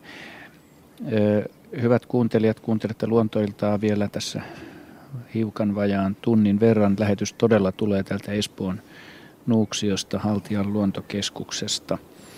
Ja numero puhelinnumero, johon voitte soittaa ja kysellä asioita on 0203 17600. Sähköpostiosoite luonto.iltaat at yle.fi. Kari Järvi pitäisi olla meillä linjoilla soittamassa. Hyvää iltaa, Kari. Iltaa, iltaa. Mistä päin Suomea soittelet? Turusta mä soittelen, mutta mun asiani tulee tuolta taivassa vasta, kun mökillä meillä kasvaa semmoinen valkovuokko, missä on kaksi kukkaa samassa varressa. Ja Mä että ei niin kovin usein näitä. Onko se harvinaisempi kuin nelilehtinen apila vai onko se yleisempi? Jaha, jaha. Tämä on länsisuomalaisten soittajien ilta tuntuu olevan tänään. Kevät, no niin, kevät on siellä pitkällä. Hyvä, hyvä niin. Mitähän, mitähän tuo Henry Väret tuohon Kyllä, se, kyllä Maarse on harvinaisempi kuin nelilehtinen apila kuitenkin, kun nyt nelilehtisiä apiloja kyllä löytää joka apila pellolta, kun jonkun aikaan katsoo. Mutta ei niitä usein kyllä nämä kaksikukkaisia apiloita, jos se tarkoitan vuokkoja, valkovuokkoja. Tuolla kollegat jo katselee huolestuneena, että se, sekosko mies. Mutta joo, kyllä se on harvinainen. Tosi meillä on semmoisia vuokkolajeja kyllä myöskin olemassa, jossa on kaksi kukkaa, mutta todennäköisesti tämä on se kuitenkin meidän kotimainen matala, koska nämä on vähän korkeampia nämä kaksikukkaiset vuokot, mitä me jonkun verran viljellään. Niin. Eli harvinaisempi, no. eli jos kysymys oli, onko se harvinaisempi kuin neliapila, niin vastaus on kyllä on. Vastaus ei ollut harvinainen. Liekö perinnöllistä, että onko se odotettavissa, että samassa vuokossa tulee ensi vuonna tämmöinen kukkainen? Se on kyllä mahdoton vastata, että kaksi kukkaa voi syntyä myöskin vauriosta, jolloin se haarautuu tämmöistä vauriokohdasta, että se selviää ainoastaan merkkaamalla tuo kyseinen yksilö tänä vuonna ja menemällä ensi vuonna katsomaan, onko se sama yksilö kaksikukkainen. Jos se on ensi vuonnakin kaksikukkainen, niin silloin on mahdollisuuksia, että jos se lisääntyy sopivan toisen yksilön kanssa, että osa jälkeläisistä olisi kaksikukkaisia, jos se olisi perinnöllistä, mutta se kannattaa, jos paikalla nyt useammin käyn, niin pistää siihen tikku pystyy tai jokin merkki, jolla sitä voi seurata myöskin seuraavan kasvukauden ajan. Joo, on aika helppo seurata, se kasvaa kukkapenkit. No niin, se, se, se, se, se, se ei tarvitse tikkuakaan sitten. Joo, mutta se on, mutta se on se ihan normaali valkovuokon korkunen, että kyseessä ei ole mikään viljelty laji. On, juu, ihan Joo, tavallinen. Kyllä. No niin, no silloin Hieno. soitat vuoden päästä uudestaan tähän aikaan, niin ollaan viisaampia. Niin. Joo, mä soitan silloin. Hienoa, kiva. Okay. Pidetään asia Kiva. Kiitos. Hei hei. hei. Mutta Henry, jos se on, oletetaan, että se olisi perinnöllinen ominaisuus, niin eikö sitten koko tämä klooni, mikä maavarren avulla kasvaa yhdeksi isoksi kasvustoksi, niin kaikki olisi se pitäisi olla, Se pitäisi kaikki sitten olla kukkasia kyllä, että ei pelkästään se yksi yksilö. Mm. Mutta jälkeläisistä ei välttämättä kuitenkaan kaikki olisi. Mun, mun mielestä valkovuokan yksilökäsite on vähän tämmöinen erikoinen. Se on, se on kloonikasvi, mutta toki mm. nekin lisääntyy normaalisti suullisesti. Eli pölyttävät ja harrastavat seksiä siinä mielessä. Ja riippuu minkälainen ominaisuus tuo kaksihaaraisuus olisi, niin se riippuu siitä, missä suhteessa se on sitten jälkeläistössä. Mutta esimerkiksi tuossa alhaalla näkyvä valkovuokko kasvusto, niin se on luultavasti yksi yksilö. Mitä suurimmalla todennäköisyydellä, jos mä nyt oikein muistan, niin tämmöinen valkovuokkoklooni leviää suuntaansa 10 senttiä vuodessa, eli 20 senttiä kokonaisuudessaan. Hyvä. Osoitteesta yle.fi kautta luontoilta löytyy meillä myöskin kuvia. Kuvat tuota, hetkinen katson tuon kuvan. Hyvät kuulijat, niin osoitteesta yle.fi kautta luontoilta löytyy Asta Jääskeläisen lähettämä kuva, jossa on Lapinlahden Korpijärven laskevalta purolta tämä kuva. Miten nämä jäälautaset syntyvät? Tämä on kuvattu 21. huhtikuuta tänä keväänä. Tässä kuvassa on tuota, ilmeisesti tota, aika vilkkaasti virtaava puro, mutta tähän on jäähän syntynyt tämmöinen pyöreähkö, öm, pyöreähkö aukko virtaaman kohdalla, jossa on sitten kuusi kappaletta tällaisia, kun en tiedä minkä kokoisia, mutta niin tämmöisiä ehkä teevadin tai, tai tuota, Tämä on kevät ääni, mikä taustalla kuuluu myöskin. Ei ole luonnonvaraisen luonnon ääni, mutta vähän luonnottoman moottoripyörän ääni jostain ilmeisesti kuuluu. Nämä on tällaisia niin kuin ilmeisesti jonkun tuopin alusen kokoisia, tämmöisiä muotoisia. Nämä on siis, nämä on siis niin kuin koveria, tämmöisiä pieniä jäälauttoja, mutta todella pyöreitä. Kuka ottaa selittääkseen, miten nämä on syntynyt? No ehkä kaikki saa Jos mä nyt aloitan, aloitan tässä, tämmöiset, tämmöiset niin kuin akavirrat, mitä syntyy niin. puroihin ja niin. isompikin jokin, jossa siis pyörii. vesi pyörii. Mm tämmöisessä niin kuin lähes ympyrän muotoisessa muodostelmassa ja myöskin muodostaa tämmöisen ympyrän muotoisen sulaukon tähän puron pintaan, niin tässä tietysti irralliset jääpalat, mitkä tulee virran mukana, niin alkaa myös pyöriä ja mm. jauhaantua mm. kulmistaan yhä pyöreämmiksi ja pyöreämmiksi. Mm. Että mun mielestä on aika luonnollinen selitys, jos hiukan aikaa seuraa tätä, että miten nämä pienet pyöreät jäälautat tässä liikkuu, niin ne todellakin pyörii tässä isommassa avannossa virran vaikutuksesta, kiertää sitä ja vähitellen jauhaantuu. Samaten tämä koko avanto on muotoutunut tämmöiseksi pyöreäksi, ehkä juuri näiden siinä pyörivien palasten ansiosta. Joo, mä koitan tässä niin päätellä tai muistella, miten voisi olla Lapilahden korpia tuolla kohdalla, siis 21.4. Oliko silloin vielä näitä kovimpia yöpakkasia, että minkä se, minkälaisen niin kuin, ö, sääolosuhteen se vaatii, että tämmöinen ilmiö syntyy. Kauanko nämä on kestänyt syntyä tämmöisten Joo, ja sitten tässä on voinut tapahtua semmoista, että nämä jääpalaset tosiaan päivän aikana imee vettä, kosteutta itsensä, mm. ja sitten yön aikana siinä tapahtuu sitten kiteytymistä, tämän niin. kosteuden kiteytymistä, ja sen takia tämä reuna on ehkä paksumpi kuin niin. tämä muu lautta. Just niin, just niin, joo. Hieno kuva. Kiitokset siitä Asta Jääskeläiselle. Mutta mitä mieltä muut ovat asiasta? Niin, kun eivät olleet, niin ajattelin Ei, kun se oli aika hyvä selitys. selitys. Siis nimenomaan Ari, joessa tai purossa. Ari kuulosti niin tosi pätevältä tänään. Ari kuulostaa aina pätevältä ja hän oli myös oikeassa varmasti. Mutta oletko nähnyt merellä tämmöisiä? Osaatko selittää, että merenrannassahan useimmiten kuviot on, tai jää, on jäät on vähän erilaisia, mutta myös merenrannalla saattaa olla pyöreitä ja miten se voisi silloin siis pyöritellä se. Joo, mutta se, se, se, se ei yleensä pyöri ympyrää. Tämä akavirta-juttu on niin kuin ihan, ihan mutta ei ne ihan näin säännöllisen pyöreitä ole merenrannalla. Harvemmin, nyt mä niin, mutta nyt pyöriä kulmaisia niin, kuitenkin. Jo, joskus on Joo. hyvinkin pyöreitä, mutta en osaa Joo, selittää. Mutta ne lilluu siinä. Joo. Joo. Okei, ja tätä, tätä ihmettä voitte, hyvät kuulijat, ihmetellä siis menemällä katsomaan kuvaa osoitteessa yle.fi kautta luontoilta. No niin, otetaan seuraava soittaja. Anja Rosenberg Loviisasta. Hyvää iltaa, Anja. Hyvää iltaa. Tervetuloa Tosiaan kiitoksia. Jop. Lovisan, Lovisan Tessioilta soitan ja kyselen Hieno. oikeastaan, kun me ollaan tässä rannikkoalueella, niin mm-hmm. täällähän on käärmeitä hyvinkin paljon. Ja tuota, mä koiran kanssa liikun paljon tuolla metsässä ja pelloilla. Ja voi sanoa, että joka kesä nyt muutama kerta törmätään käärmeeseen. Tosin sillä lailla, että koira menee ohi ja minä näen sen käärmeen. Mm-hmm. Niin kysyisin, että onko niin, että käärmeellä ei ole mitään hajujälkeä? Jaa. Siis, siis tarkoitatko, että käärme niin, ei jättäisi ei jälkeensä mm. hajujälkeä? Ei, koska koira ei koskaan palaa siihen.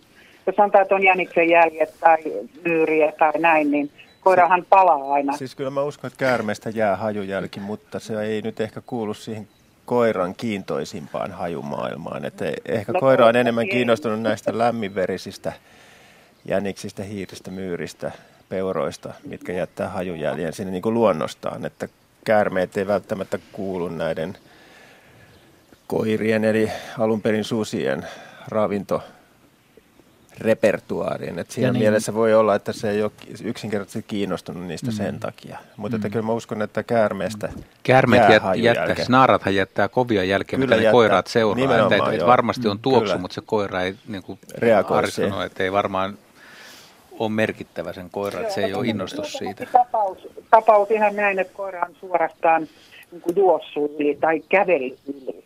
Joo, Katjalla mm. ehkä löytyy joku tieteellisempikin selitys niin. tähän koiran käyttäytymiseen tai koiraelämän ylipäätään käyttäytymiseen? Lähinnä olisin verrannut, että näistä tämmöisistä liskoista ja matelioista, niin se hajujälki on selkeästi paljon heikompi kuin nisäkkäistä. Nisäkkäillä on monasti niissä käpälissä voi olla semmoisia erittäviä anturoita, jotka jättää ja esimerkiksi hi, monet hiiret ja myyrät, niin ne virtsaa kulkiessaan, jolloin niissä, sit kun niitä on, on niin kuin ikään kuin malli tai jollakin tavalla koetettu visualisoida niitä hajujälkiä, niin siellä on jäänteitä virtsasta ja ulosteesta niissä jäljissä, missä ne kulkee. Et sieltä mä, mä väittäisin, että nisäkkäät erittää erilaisia kemiallisia yhdisteitä, jotka muodostaa tuoksun jälkeen niin enemmän.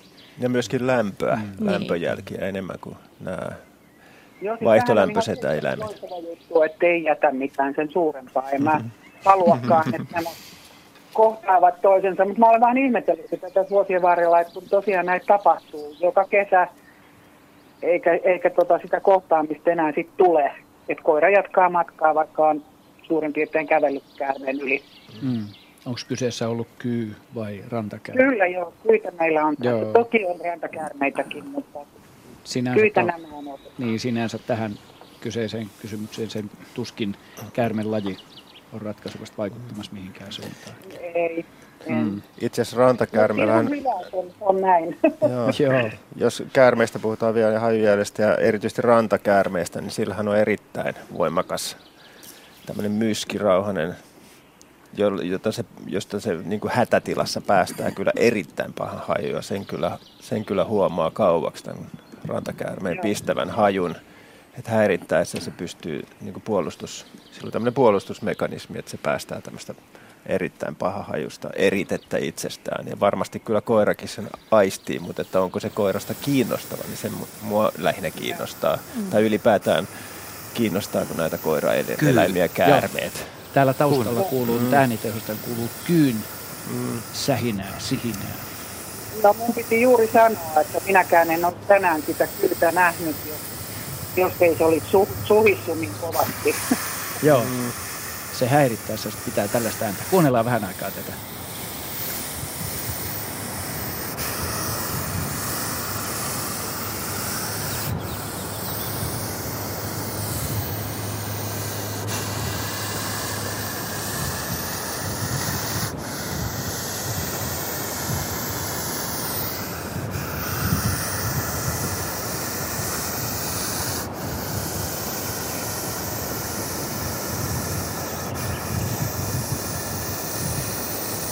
On hieno ääni.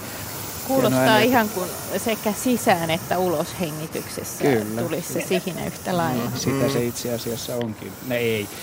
Ö, tota, kevät ääni tämäkin, mutta ei sitä varmaan niin kuin ihan kauhean läheltä ole kiva kuunnella. Mä oon kerran sattunut tilanteeseen Marjareissulla, että, että mä kuulin tämän äänen siis sillä tavalla, että loppukesästä, loppukesästä niin tota, ö, oli, oli tota, arvaamatta aamuauringossa vielä, niin menin mättäältä poimimaan siinä samalla mättäällä siinä auringossa, niin ihan samaan aikaan nousi todennäköisesti naaras kyy ja sähisi siinä ihan ja käsi kymmenen sentin päähän aivan paikalla ja kaikki karvat mulla pystyssä ja hän sähisee ja mä, silloin mä kuulen sen niin kuin ihan läheltä ja se on siinä, että se oli ihan, jos mä olisin saman jotenkin heilauttanut kättä, se olisi iskenut siihen käteen, se tuli täysin niin kuin arvaamatta. Ja se oli hieno se sähinä ja se tapaaminen. Ja musta montako sekuntia siinä olla, mä hiljaa vedin sen käden siitä pois ja jätin hänet siihen. Se oli unohtumaton se sähinä. Ja se todella, se koko tilanne pelästyi. Se oli kokonaisvaltainen, se sähinä oli vain yksi elementti siitä kauniista aamuhetkestä. Mulla tuli kans viikko sitten vastaan, tota, tuli, tuli tosi vihainen kyy tuli vastaan saaressa. Ja, ja vähän, vähän jouduin kumminkin, kun se oli polulla, niin kepillä vielä sohimaan sitä, että menetkö pois siitä, että tulee kaverit perässä. Niin Joo. Se pani Hantti oikein tosissaan. Että Joo. Huonosti alkanut aamu sillä. Mutta jos saa vielä palata tähän Joo. hajujälkiasiaan. Mä kiitän tähän, tässä Anja Rosenbergia Lovisasta. Tähän alku, alkuperäiseen hajujälkikysymykseen. Niin hyvää kevättä. Var, varmasti siis tota, koira koiraeläimet, nämä luonnonvaraiset, jos on ajatellaan esimerkiksi supikoira, kettusuusi, tämmöiset, niin niillä, ne var, varmasti haistaa kyyn, koska niillä on varmasti luonnostaan kehittynyt semmoinen taju siitä kyystä, että sitä kannattaa varoa Joo, mä jäin, ja väistää. Mä jäin, mä jäin miettimään samaa hommaa, mutta myös siltä kannalta, että mitkä nisäkkäät saattaa saalistaa käärmeitä. Et, et, siis vaikka jos vähän laajentaa vielä ulkomaan, että mm. et, et, et, et, kun se käärme varmasti jättää hajujäljen, mm niin osa, osa näistä nisäkkäistä tosiaan, niin kuin Ari sanoi, niin osaa varoa sitä sen hajujäljen perusteella. Ja tässä oli vain yksi soitto, että jos olisi kymmenen ihmistä soittaisi, miten heidän koirat on käyttäytynyt, niin veikkaasti joku sanoi, että hänen koiransa niin kuin pysähtyi, haisto ja lähti toiseen suuntaan. Mm. Eli, eli kumminkin reagoi siihen hajuun mm. voimakkaasti. Niin, varmaan niin koirarodusta riippuen niin se jalos, ja jalostusasteesta riippuen, no. niin saattanut tämmöinen varova ominaisuus kadota siitä koirasta täysin, että se mm. osaisi varota luonnostaan kyytä. Mutta varmasti no. luonnonvaraiset eläimet Me... osaa varata. Mutta kyllähän jotkut ainakin näitä eläimistä, ainakin saukko syö käärmeitä. Kyllä. Voisiko se reagoida just, että hetkinen, että nyt tässä on lähellä herkullinen rantakäärme. Mm. Mitäs, mitäs tai supi? saattaa olla ihan, että se on semmoinen, että niin tullaan kohdakkaan ja hyödynnetään tilaisuus ennemmin kuin välttämättä lähdettäisiin et, niin kuin hajujäljen perässä mm. etsimään sitä. Mm. Mitäs tämmöiset niin supikoira pärjääkseen kyylevys? Vai lähtee luovuttaakseen? No, Supi on aika köntys, supikoira siis. Sillä on no, aika hyvä, hyvä turkki iskua. Niin, niin.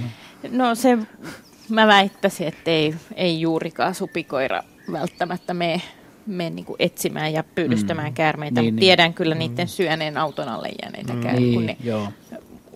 oppivat nopeasti tienpenkkoja kulkee niin kuin etsimässä mm, niitä mm, raatoja, mitä auto, mm. autoliikenteessä Eikä kettukaan varmaan kovin mielellään rupea kyyn kanssa temppuilemaan. Entä siili?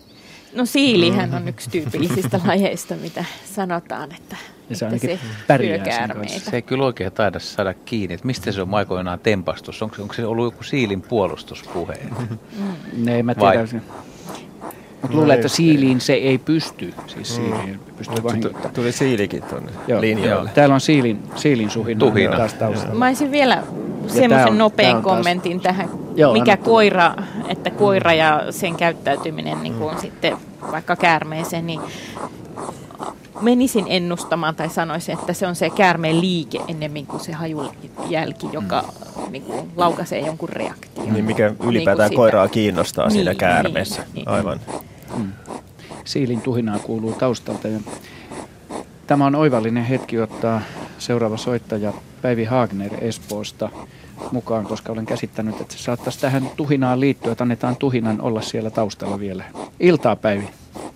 No iltaa iltaa ja kiitos jo etukäteen hyvästä, erittäin hyvästä ohjelmasta. Luonto on suomalaisille niin tärkeä, että, että tota, nämä on aivan fantastisia nämä luonto-ohjelmat radiossa.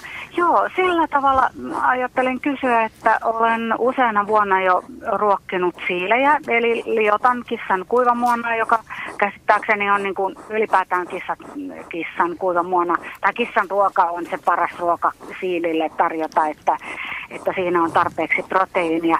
Mutta viime kesä oli erittäin poikkeuksellinen, eli huhtikuun puolessa välissä näin yhden siilin, mutta sen jälkeen koko kesänä ei ollut yhtään siiliä, että että tota, aikaisempina kesinä olen siilejä nähnyt ja niin kuin ruokintapaikalla ihan riippumatta vuod- vuorokauden ajasta, eli ihan aamusta asti siellä, siellä ollaan jo ihmettelemässä, että joukossa olisi ravintola auki, mutta tota, viime kesä oli erittäin poikkeuksellinen. Tosin ruoka kyllä hävisi, mutta en osaa sitten sanoa, että oliko sitten mahdollisesti jotkut kulkukissat tai joku muu eläin, eläin joka on käynyt siellä tota, ruokintapaikalla, mutta siilejä en nähnyt. Eli olisin ihan asiantuntijalta kysynyt, että onko teille tullut tietoa siitä, että viime kesä olisi ollut erittäin jotenkin poikkeuksellisen niin sanotusti huono siilivuosi. Et eräs tuttava mm, puhui tätä ihan samaa, että kun hän on ruokkinut siilejä omakotitalon pihassa, niin viime vuonna niitä ei juuri ollut. Että tiedän kyllä, että totta kai joka vuonna siilejä kuolee tautiin ja sairauksiin ja, ja erittäin ikävää myös juuri nimenomaan liikenteessä, mutta onko joku, ehkä joku tauti tai jotain vastaavaa, että miksi siilejä ei sitten viime vuonna täällä sitten näkynyt. Eiköhän luonnossa... Mitään mistään. Joo, tietysti joka vuosi on erilainen. Kannanvaihtelua niin kaikilla lajeilla enemmän tai vähemmän, mutta Joo. kysymys on nyt, että oliko viime vuosi niukkasiilinen vuosi?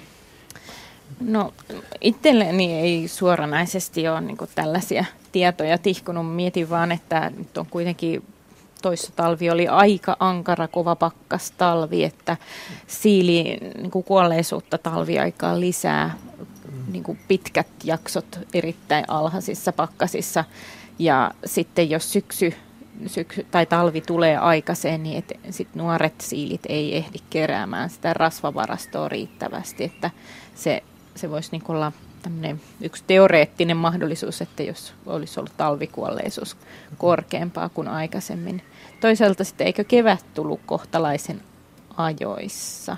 Miten se meni viime keväänä? Mutta sitten oli runsas sateinen, runsas sateinen kesä, kesä. että varmaan Joo. sekin vaikuttaa niin kuin siilin kantaan, mm. luontaisen kannan vaihteluun. Mutta siilillä on tämä piirre, että niillä alkaa tämä parittelukausi heti, kun ne on herännyt. Ja sitten jos muistelen, että se oli vähän, ai- nyt on kevät tullut pikkasen myöhässä ja se oli vähän aikaisessa viime keväänä, niin, niin sitten se paritteluaika on sitä, milloin siili on äänekkäimmillä ja ehkä eniten näkyvissä – näkyvissä sitten tavallaan sen varovaisuutensa puolesta, että sitten ne on voinut, voinut tämä parittelutouhu, kun on tapahtunut pikkasen aikaisemmin, niin sitten ollaan jo piileskelemässä enempi sitten etemmäs keväällä menee, mutta tästä olisi kyllä ihan mielenkiintoista kuulla, että onko muita vastaavanlaisia havaintoja, että viime kesä olisi ollut erittäin niukka siilinen.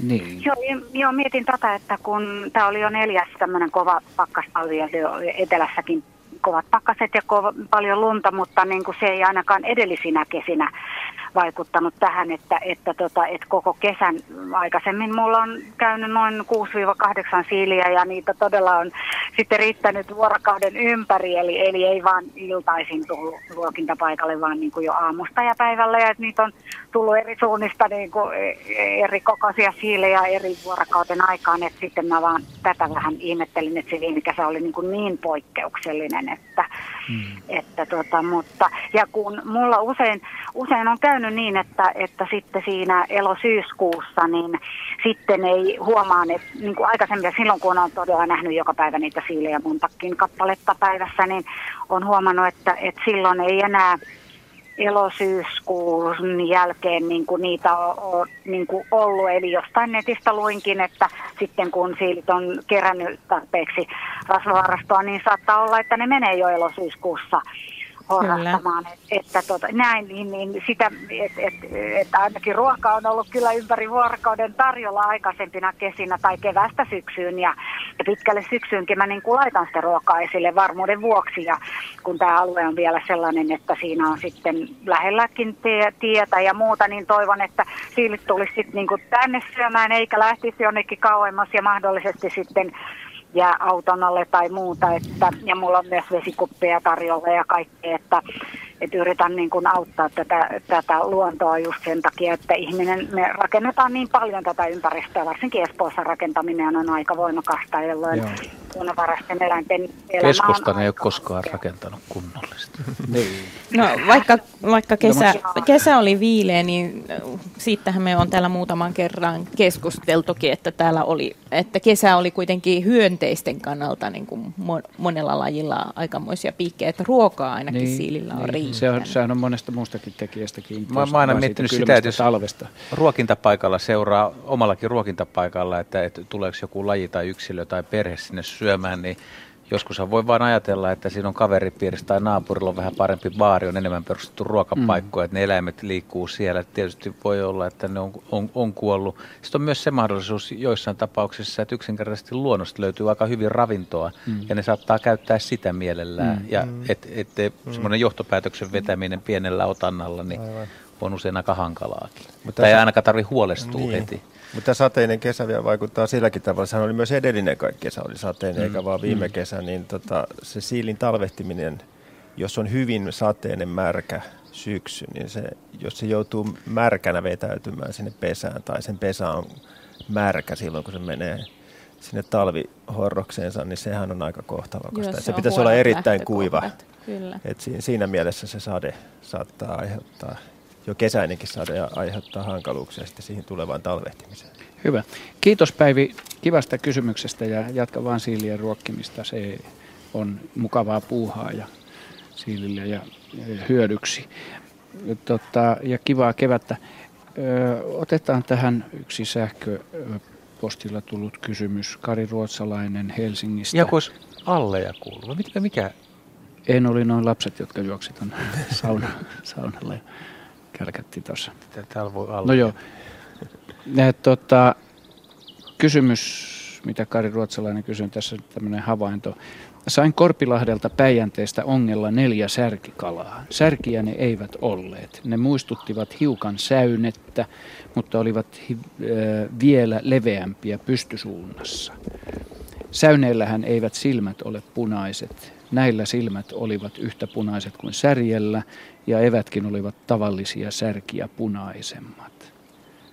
Oliko kyseessä sorva? Paras tuntomerkki oli se, että kaikilla neljällä kalalla mäti oli sinistä, kun taas särjellä mäti on vaalean ruskeaa, beige eli beigeä, vai sanoisiko laimean oranssia. Täällä taustalla nuoriso nyt kirmaa, että nämä äänet, mitä kuuluu tuolla, niin on, on tuota niin... niin Kuka sorvaisi vastauksen? Niin. Kukahan sorvaisi vastauksen? Kyllä tota, ruotsalaisen Kariksi tämä nyt on, Joo. joka on lähettänyt, niin on aika hyvän kuvauksen anto juuri nimenomaan sorvasta. Että sehän on tämmöistä särkeä korkeampi särkikala ja hyvin punaeväinen. Ja riippuen vähän siitä vesistöstä ja sen veden väristä, niin se kalankin väritys tietysti vaihtelee. Mutta että erityisen huomiota, erityisesti huomiota herättää nämä hyvin punaiset evät. Ja silmä on kylläkin, se on niin semmoinen kellertävän, ehkä punertava, särjen silmään viittaava, enemmän punertava kuin säyneen silmä. Et siinä, mielessä, siinä mielessä varmasti on kysymys, kysymys nimenomaan sorvasta ja ongella tämmöisestä paikasta, mistä kalat on saatu, niin sekin viittaa siihen, että sorvasta on kysymys.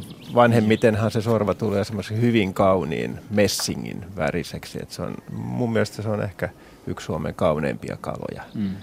Ja sitten vielä tästä mädin väristä, niin sehän särkikaloilla vaihtelee varsin runsaasti, riippuen siitä ravinnosta, mitä tämä naaraskala on elämänsä aikana syönyt. Et siinä voi olla hyvinkin suurta värivaihtelua kaikilla särkikaloilla, että en, en nyt sanoisi, että, tota, että tämä särjen ja sorvan mädin väri olisi, tai että sitä mädin väristä olisi ihan suoraan sanottavissa, että mikä kalalaji on, mutta että mm. kieltämättä niillä on kyllä eroja näillä eri lajeillakin.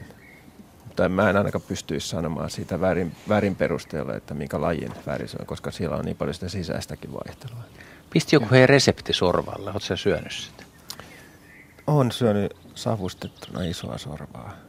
Kyllä, joo. Se... Ruotonen, mutta hyvä maku. Ruotonen, vai? mutta syötävä. Tietysti mitä isompi kala, niin sen pienempi on suhteessa se ruotojen osuus siihen lihamassaan verrattuna. Että hyvin pienet kalathan vaikuttaa, että niitä olisi, siitähän kysyttiinkin viime kerralla, että onko mm. pienillä kaloilla enemmän ruotoja kuin isoilla kaloilla, mutta että luumäärä on kyllä ihan sama kaiken kokoisilla kaloilla, mutta että ehkä se suhteellinen osuus niillä ruodoilla on pienessä kalassa suurempi kuin suuressa kalassa. No niin, hyvät no niin. radiokuuntelijat, kuuntelette edelleenkin luontoiltaa, että mitään keittiö, keittiö, keittiö ruokailuiltaa. Numero tänne on 020317600. Ja meillä on tässä vielä no vajaa puoli tuntia lähetystä jäljellä. Jarno Mäkinen on seuraava soittaja Näsijärveltä soittaa. Onko näin Jarno? Kyllä, eli Jarmo Mäkinen. Jarmo, okei. Okay. No Joo. niin. Morjes Jarmo. Terve. Joo, eli tota, mulla on pieni saari täällä Näsijärvellä ja mä ihmettelen tässä jokin lähestelyä tämmöisiä 12 kappaletta tämmöisiä, mä tiedän, mun ensimmäinen jotain ulostetta, mutta että olisiko noita oksennuspalloja. Isoin on tommonen isompi kuin golfpallo. Joo. Ja näissä on jotain, mä kattelen, mä just tässä näin, mä kattelen näitä, niin tässä on niinku jotain jyviä sisällä. Joo. Onko ne rannalla No, no tää, tää on kahden ja puolen tuhannen neljä on pikkuinen saari, niin tästä on matkaa tuohon veteen ehkä, olisiko viisi metriä. Ja ne on oksennuspalloja, niin kuin sanoit. Mä en tiedä, niin, onko se oksennuspalloja vai onko se lantapalloja. Ja jyviä. Si- jyviä. Onko se pitkulaisia vai siis pyöreitä, niin kuin golfpallon muotoisia? Suurin osa, suurin osa on niin kuin pyöreitä, mutta on tässä muutama semmoinen niin kuin, on vähän pitkulaisempikin. Tuossa on niin hajonnut tuohon kyllä. Ei luita ollenkaan. Niin. Luita ei ole ollenkaan on, joukossa. Onko mitään muuta kuin jyviä? jo. Ei saa maistaa, mutta onko luita joukossa? Saa maistaa. Tämä on ruokailta, äsken todettiin. Onko siinä sam- luita. Näkyykö sam- on luita joukossa. Näkyykö, Ei. Siinä sammalia, näkyykö siinä sammalia tai neulasia? mä katon. Neulasia näyttäisi olevan jotain. No, Haluaako joku muu kysyä, mitä siellä vielä voisi olla? No, joo, siinä tapauksessa ne on tämmöisiä kasvipalloja, jotka on syntynyt järven pohjalla, jotka Aalto on sitten työntänyt sinne vedestä pois. Että joskus tämmöinen kasvisaines, kun se on sopivassa rantavedessä, niin aallon liike liikuttaa niitä edestakaisin.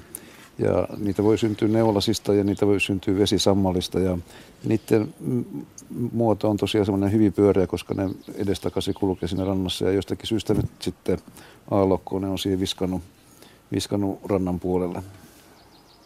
Tämä olisi mun veikkaus asiasta. Tässä on, me, me, tässä on ikinä kyllä aallot tuohon saakka kyllä lyönyt. Okay. Siis se ne, neulaspallo on se rantapallo, mutta mä, mä, mä kyllä ajan, että tässä voisi joku lintu, mutta voisiko olla joku nisäkäskin peräti. Niin jos siellä on jyviä joukossa. Jyvät, niin... jyvät ei jos luita no, vielä, niin jyvät sitten ei sovi, joku, jos ne on joku, oikeasti jyviä. Mm. Jyvät, lokki, ei, jyvät ei sovi taas viirupölle, mutta lokki voisi olla aika hyvä. Joku varislintukin mm. voisi kakoa semmoisia. Täällä on paljon noita, näitä, näitä lokkeja, mutta joka puolella. Sopiko siihen neulaset? Ei, ei oikein neulaset harmaalokille, ellei ne mene sitten jotenkin jyviä joukossa. Mitä ne oli halkasijaltaan noin senteissä? No, i, no iso, isoin on tota, jota sen käteen tässä näin, niin on se iso niin kuin pinni, toi golfpallo. Eli tulee siitä nyt kolme senttiä. Ja se on, se on kuitenkin pyöreä, vai? No, tämä on ihan pyöreä. Tämä on no, melkein pyöreä tämä. Nämä isommat on pyöreitä melkein. Monta niitä oli nyt siinä sitten? 12 kappaletta. Jesus. Ei ne kyllä mene ainakaan minkään nisäkkään ulosteenakaan tollaset. Ei ne haise Noin isot. Kyllä veikkaan sitä vettä kanssa. Että se olisi vesi. Joo. Missä on jyviä ja, jyviä ja luita. Ne, ja... on, ei ne välttämättä ole jyviä, ne voi, ne voi ei olla, ollut luita. Ne voi olla vaikka vitojen siemeniä tai jotakin tällaista, ettei niin. ne välttämättä ole jyviä. Okei, okay, no mm. sitten joo. Taas mä huomasin, että mulla on tuommoinen mänty tuossa ihan vieressä, mikä on, missä on kolme mäntyä mennyt yhteen. Mm. Rakoja, niin siellä on joku iso pusi, mikä on ihan niin kuin linnunpesä yritit tehdä tuonne noin mm. väliin, mutta ei se näy kyllä mitään. Joo. Olisikohan joku lintu sitten nostanut niitä sieltä rannalta ja todennut, että ei nämä ollutkaan hyviä pesää. Ville arvauksia. Joo. Tehdäänkö Jarski näin tuttavallisesti sanottuna niin, että jos sulla on mitään mahdollisuutta ottaa kuvaa niistä, niin Joo. joku makro, ota kuva ja lähetä meille. Mä laitan sähköpostilla tulemaan. Joo, mahtavaa. Osoitteeseen luonto.ilta.yle.fi. Toistan luonto.ilta.yle.fi siihen osoitteeseen, niin voidaan palata asiaan. Tämä on sen verran kiintosa havainto, että, että tuota, ja laita mittakaava kuva. Niin, laita mittakaava, laita siihen vaikka, jos ei nyt tekohampaat viereen, niin tuota, sen että tulitikku, aski tai sytkäri tai joku kolikko. Nämä on hyviä mittakaavoja, kahden euron kolikko. niin tuota, päästään sitten ihmettelyä. Kiitos Jarmo hyvästä kivasta kysymyksestä. Hyvät kuuntelijat, kuuntelette luontoiltaa. Meillä on 20 minuuttia lähetystä aikaa jäljellä. Ja otetaan yksi näistä kuvallisista kysymyksistä, joita voitte ihastella osoitteessa yle.fi kautta luontoilta. Tämä on tämän illan viimeinen käsiteltävä kuva. Tän, tässä tota, tämän on lähettänyt hetkinen, katson tuolta vielä Katja Moisio Marttisen järveltä. Ja tässä kuvassa on lintu, ilmeisesti nyt talitiainen, huopakatolla levitellen. Hän on levittäytynyt letuksi siihen. Siivet ja, ja pyrstö on katto, katon aurinkoista pintaa vasten levitettynä. Ja kysymys kuuluu, osasitteko kertoa, mistä kuvissa on kysymys? Tässä mulla on nyt on yksi kuva ainoastaan. Tässä on, hän on ilmeisesti lähettänyt muitakin kuvia, mutta tässä kuvassa tosiaan pikkulintu on kuvattu viime kesänä ikkunan läpi keit- kesäkeittiömme huopakatolla. Päivä ei ollut erityisen kuuma, mutta yksi harvoista aurinkoisista, joten katto oli varmaankin hyvin lämmin. Toinen kuvatuista linnuista on talitiainen, toinen ilmeisesti pajulintu. Mukana oli myös sinitinttejä ja peippoja. Yhteensä lintuja oli reilu kymmenkunta ja kaikki käyttäytyivät samalla tavoin. Levittivät siipensä ja ikään kuin kylpivät auringossa. Näin siis ihmettelee ja kysyy Katja Moisio Marttisen järveltä. Eikö tässä Juha juuri olekin näin, että ne Joo, jos siinä vielä useampi laji ja useampi yksilö on käyttäytynyt samalla tavalla, niin kyllä siinä aurinkokylpyä on rauhallisesti otettu. Tämä, mikä tässä kuvassa on, on varmaan talitiainen ja vasemmassa siivessä on muuten sulkasatokin näkyvissä jollain tavalla. Siellä sisimmät käsisulat ilmeisesti kasvamassa. Tai Joo, on vähän lyhyemmät kuin ne muut sulat selvästi.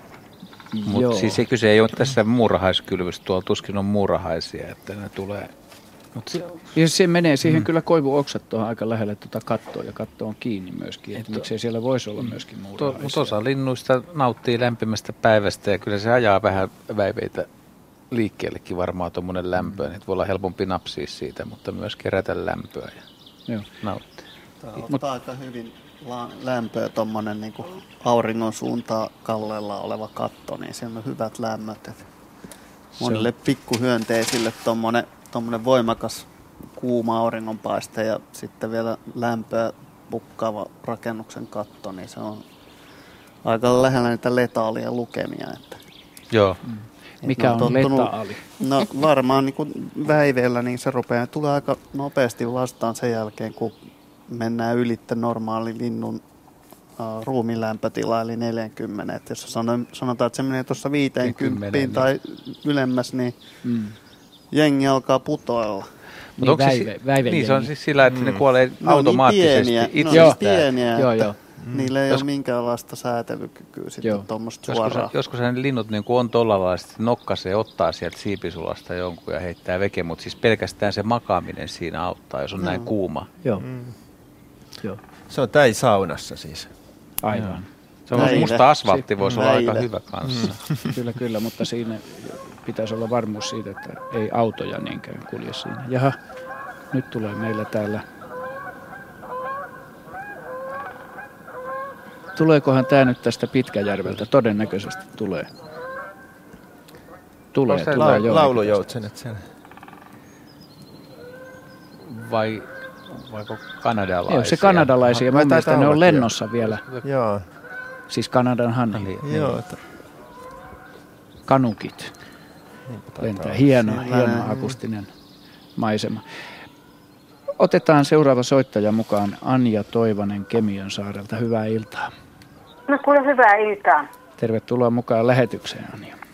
Kiitoksia. Minkälaista asiaa pohdiskellaan? No kuule, tuota, niin mä vahingossa näin pari ehtoa sitten, niin tuollaisen viirullisen kivan nelijalakaisen, eli mäyrän. Joo. Ja tuota niin, olisinpa halunnut tietää esimerkiksi sellaisen asian, että tuota, onko se miten perso marjoille tai on. sitten on tykkääkö se tuota, niin maissista ja... Mm-hmm. Ja tuota, sitten vielä semmoinen, kun harrastan valokuvaamista. Joo. Taitaa olla kovin arka, että tähän valokuvaan, vai onko jotakin keinoja? Kerrotko vielä, mua kiinnostaa se tapaamisen hetki. Miten näit sen? Oliko ilta hämärää? Min... Puoli kymmenen aikaa illalla. Tuota, se oli maanantai-ehto, kun mä näin se. Just. Että tuota, niin vahingossa näin, kun se pellon reunaa pitkin. Menin katsoisin keittiöikkunasta tässä, tämän mökin keittiöikkunasta katsoisin. Ja, mm-hmm.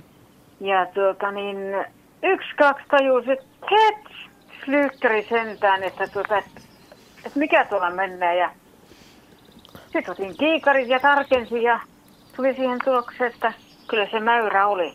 Joo. Joo, hyvä.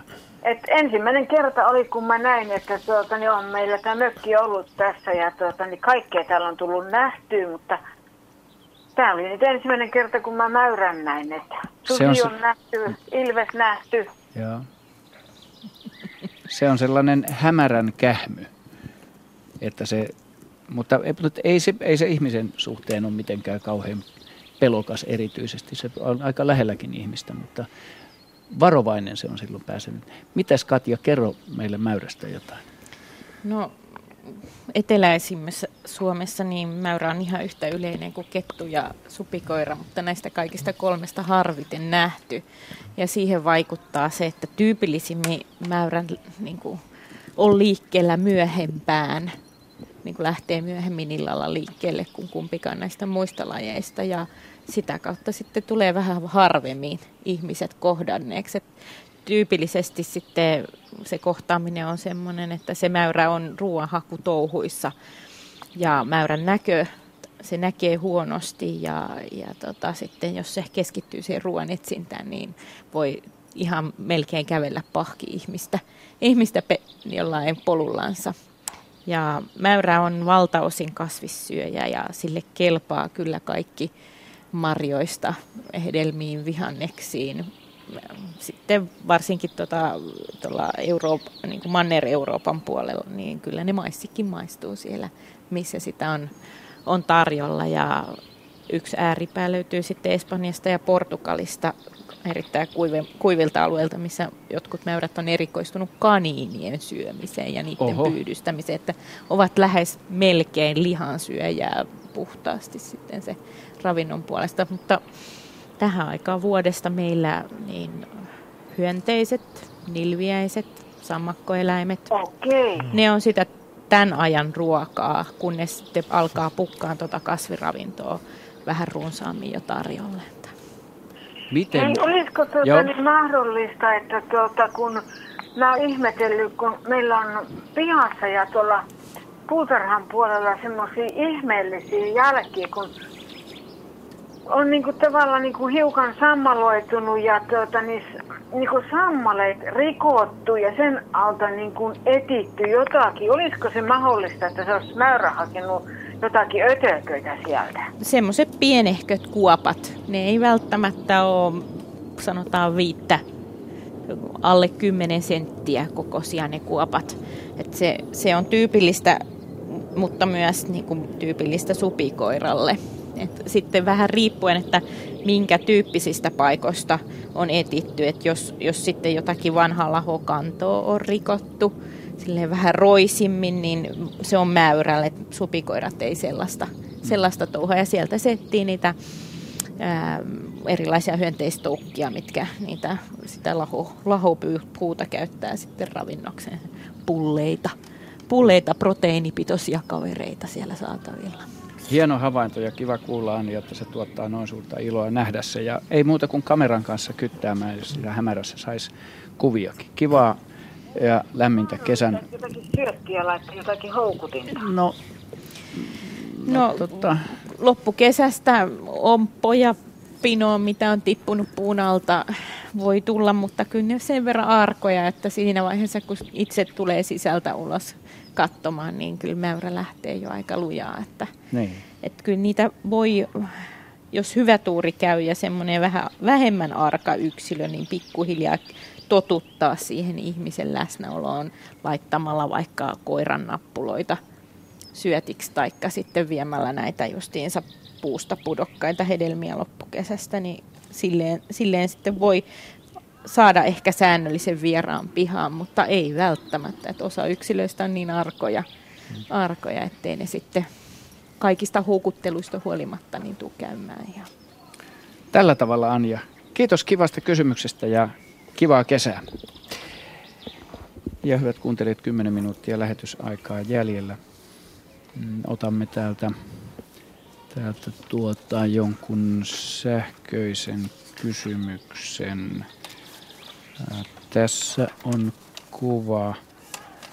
Tämä ei ole tuolla sivuilla ainakaan vielä käsittääkseni tämä kuva, mutta tässä on, mulla on tästä nyt tämmöinen vaan mustavalko printattu versio. Henni Lieto on lähettänyt tämän. Tässä on polkupyörän tässä tavara, etusarvissa olevassa tavaratelineessä on linnun pesä. Nyt mä en näe, että onko siinä lintua. Kysymys kuuluu, että tyttären uuden pyörän koriin rakentui linnun pesä ja nyt ei ole pyörää käytetty pari viikkoa. Luultavasti mustarastas, joka tyytyväisenä istuu korissa töölön elämänsä. Töölön elämästä häiriintymättä. Voiko pesää missään vaiheessa siirtää? Munat olleet korissa noin kymmenen päivää. Jaha. Kuinka kohan tuo syöttöaika sitten poikasille? Synttäripyörä toimii nyt vain pesä... Synttäripyörä toimii nyt vain pesän telineenä Ja silti kysyn, uskaltaako siihen koskea missään vaiheessa, että pyörää voisi käyttää. Tämä on ylhäältä päin otettu kuva ja mä en ensin huomannut, onko siinä mustarasta sitten tuossa pesässä. Haluatko Juha katsoa? Siinä on pelkkä, Au, siinä on pelkkä pesä tuossa niin, kuvassa, joo. Mm, en osaa sanoa tästä pesästä mitään, mutta siis tässä voisi sanoa semmoisen, että, että linnut saattaa tehdä yllättävän nopeasti pesän. Siis fil, tämmöinen fillarin pesä, mikä tulee tämmöiseen paikkaan, niin aikaisemmin pohdittiin, että kestääkö se kuusi päivää tai seitsemän vai meneekö siinä kaksi viikkoa, mutta siis rastas, jonka pesä on tuhoutunut, niin saattaa pyöräyttää seuraavan pesän puolestoista vuorokaudessa. Mm. Et se, on, se on tosi nopea se prosessi, mutta sitten toisaalta se muniminen muna päivässä, tuossa oli kymmenen munaksi, niin sanottiin, jo kymmenen päivää haudottu, että, että mustarasta se hautoo 12-14 vuorokautta ja sen päälle poikasta pysyy vielä pesässä. Mm. Mutta tekeekö mustarastas niin Aika paljon munia? Onko mm, ei, katsoo tätä pesää, niin voisiko... Ei, mu- mustarastalo kolmesta viiteen munaa. Niin, sitä minäkin, niin. että olisi tämä niin västäräkki. Tai... Se, se voisi olla västäräkki hyvinkin. Västäräkin. Joo. Se olisi tällaiseen paikkaan voisi olla tyypillisempi. Mutta eihän, tässä, eihän tässä sanota munamäärästä, se on kymmenen Se on kymmenen päivää. Niin, niin, mitään, mm, kymmenen päivää, joo. Niin, mutta ja jos tota... siinä on mustarastas nähty istumassa siinä pesässä, niin kyllä mä veikkaan, että se on mustarastaan niin. pesä. Ai sä veikkaa, niin. Ei, se vielä todista, älkää nyt. mutta tota, aika pieni pesä on Mm. No, no en joo, tiedä, tämähän no on iso, iso, tämä on iso, iso kori ja tota, mm. eikö tämä tuommoiselle mm. synttäripyörälle ihan hyvä tehtävä tuossa oh, linnunpesänä. Oh, kyllähän se siinä Mutta näistähän on ennenkin keskusteltu, että miten se onnistuu se pesän siirtyä. Joskus onnistuu, joskus ei, mutta mä luulisin, no, että... se on helppo, kun se on korissa korin, Jos tuo kori on irrotettava kori, niin mä luulisin, että jos tuon niin, irrotetaan tuosta fillarista koko korin ja pistää sen tuohon seinään. Eri, erittäin näppäräari. Se on, niin, em, si, joo, niin silloin pyörä voi ottaa mm. käyttöön ja lintu niin. jatkaa Silloin on suuri todennäköisyys, että se jatkaa siinä mm. sitä haudontaansa. Hyvä. No niin, hyvät kuuntelijat, meillä on seitsemän minuuttia lähetystä aikaa. Ehditään yksi soittaja ottaa vielä mukaan lähetykseen tässä ihanasti ilta-aurinko paistaa. Nyt se on käynyt lännen puolelle ja paistaa minua selkään ja meidän asiantuntijoitamme kasvoihin ja lämmittäen heidät tuollaisen mairean tyytyväisen näköisiksi. Timo Taskila Lopelta, hyvää iltaa. No hyvää iltaa ja nimenomaan Lopen vanhalta kirkolta. Hyvä asutaan omakotitalossa ja meillä on tässä pihassa tämmöisiä 50 kertaa 50 senttiä laatususta. Ja se, kun tämä loppuu, niin alkaa kivituhka-alue ja viime kesänä ostettiin tämmöisiä koristekiviä. Ne on kananmunan kokoisia, valkoisia meressä kioutuneita kiviä. Ja sitten on pienempiäkin joukossa. Laitettiin niin siinä kuin helminauhaksi lautuksen reunaan. Ja siinä hävisi viime kesänä hävisi kolme kiveä, no se pidettiin normaalina jotenkin ja sitten tänä keväänä vaimo laittoi siihen uudestaan 96 kiveä. Ensimmäisenä yönä hävisi seitsemän kiveä. Sitten meni yksi yö, niin hävisi 60 kiveä. Ja sitten seuraavana yksi kivi. Ja pikkuhiljaa kaikki niin, että nyt ei yhtään kiveä siinä. Ja sitten pari päivää sitten äh, löydettiin autotallin nurkasta jäkistä pudonnut valkoinen kivi ja laitettiin se takaisin siihen valtuuksen reunaan, niin se hävisi heti yönä pois siitä että mikä ihmeellinen otustan voi sieltä kuljettaa pois meiltä. Että sitä me on hämmästelty hirveästi. Onko lisäkäs vaan lintu vai mikä vielä?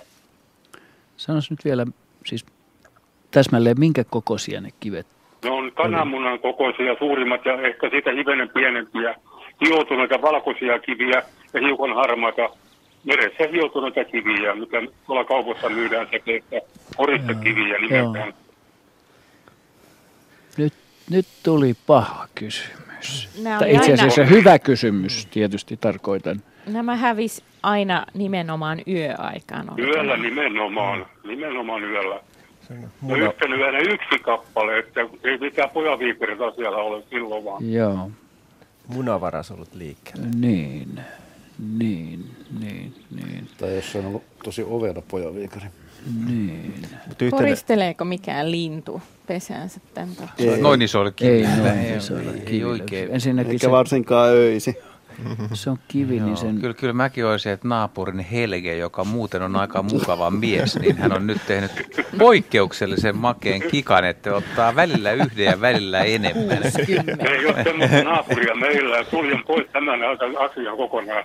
Joo, mutta tuntuu vaikealta kuvitella, että ensinnäkin mikä intressi millään eläimellä olisi viedä mm. ja miten pystyisi noinkin isoja. Mikä, Eikö kettu ole roudannut kaiken näköisiä, mutta minkä takia Tästä se veisi puhuttu kiviä? jopa golfpalloista, niin, jos mm, joku joutsen tai kettu. Voisiko se olla joku, joku juttu, miksi kettu tekisi näin? No mutta luulisi, että se yhden kerran voi erehtyä, että tämä ei ollutkaan muna, mutta sitä kun on vähän aikaa harjoitellut, niin sitten niin. hakee 60 seuraavana yönä, niin, niin se on aika huima juttu. Mutta... Joskus tota muurahaiset on tehnyt äh, haulikon hauleista pesiä, että ne on kerännyt niitä, mutta tällaisia muurahaisia, jotka tekis näin, niin se olisi, ei taida Suomessa mä, olla. Mä toivon ainakin, että Kukaan ei ole jäänyt kertomaan.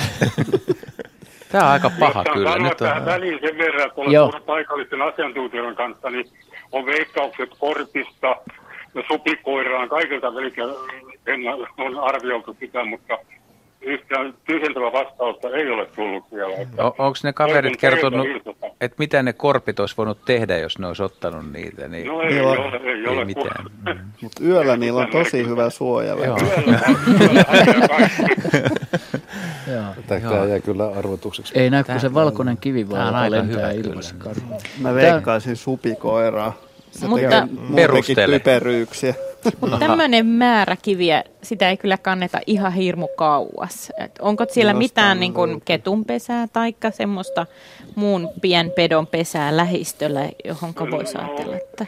No tämä meidän tontti on 2204 ja tontille ei yhtään semmoista kivyä, että kyllä muualle on viety tästä pois sitten. Että Joo, mä ajattelin ihan parin sadan metrin säteelle, että ei varmaan se pitemmälle kyllä mikään raaputa niitä. no en kyllä, en osaa sanoa sitä, että en, tunne sen paremmin näitä pesimäalueita. Joo. Kiitos Timo. Meillä rupeaa tässä lähetysaika jo pikkuhiljaa loppumaan. Kiitos hyvästä kysymyksestä. Ja Arvoitukseksi jää. Arvoitukseksi jää tältä erää ja en sano nyt tähän, että niin kuin monelle muulle, että ottakaa kuva, että ota kuva niistä kivistä, jotka on viety pois ja lähetä meille, mutta tuota, jatketaan pohdiskelua. Ei muuta kuin jos on Riista- riistakamera, on- niin Riistakamera olisi siihen aika paikalle, niin näkyy, se, se ratkaisee Naapuri kaikki. Helge. ongelmat. Riistakamera tuo. Jo- Jos se kuitenkin tulisi Se, jostain. niitä myydään Helge Detector, Detector-nimisinä kameroina. Hyvät kuuntelijat, näin iloisiin tunnelmiin päättyi tämä toukokuinen luontoilta täältä äh, Haltian luontokeskuksesta Nuuksiosta. Kiitämme teitä äh, äh, mielenkiinnosta ja kiitämme soittajia hyvistä kysymyksistä ja ennen kaikkea iloisia kesäisen näköisiä pahtuneita raatilaisia äh, osanotosta. Ja kerromme, että seuraava luontoilta lähetetään 5. kesäkuuta poikkeuksellisesti jo. Ö, Edelleenkin samaan aikaan 18.03 eteenpäin. Toivotamme kuulijoille ja kaikille muillekin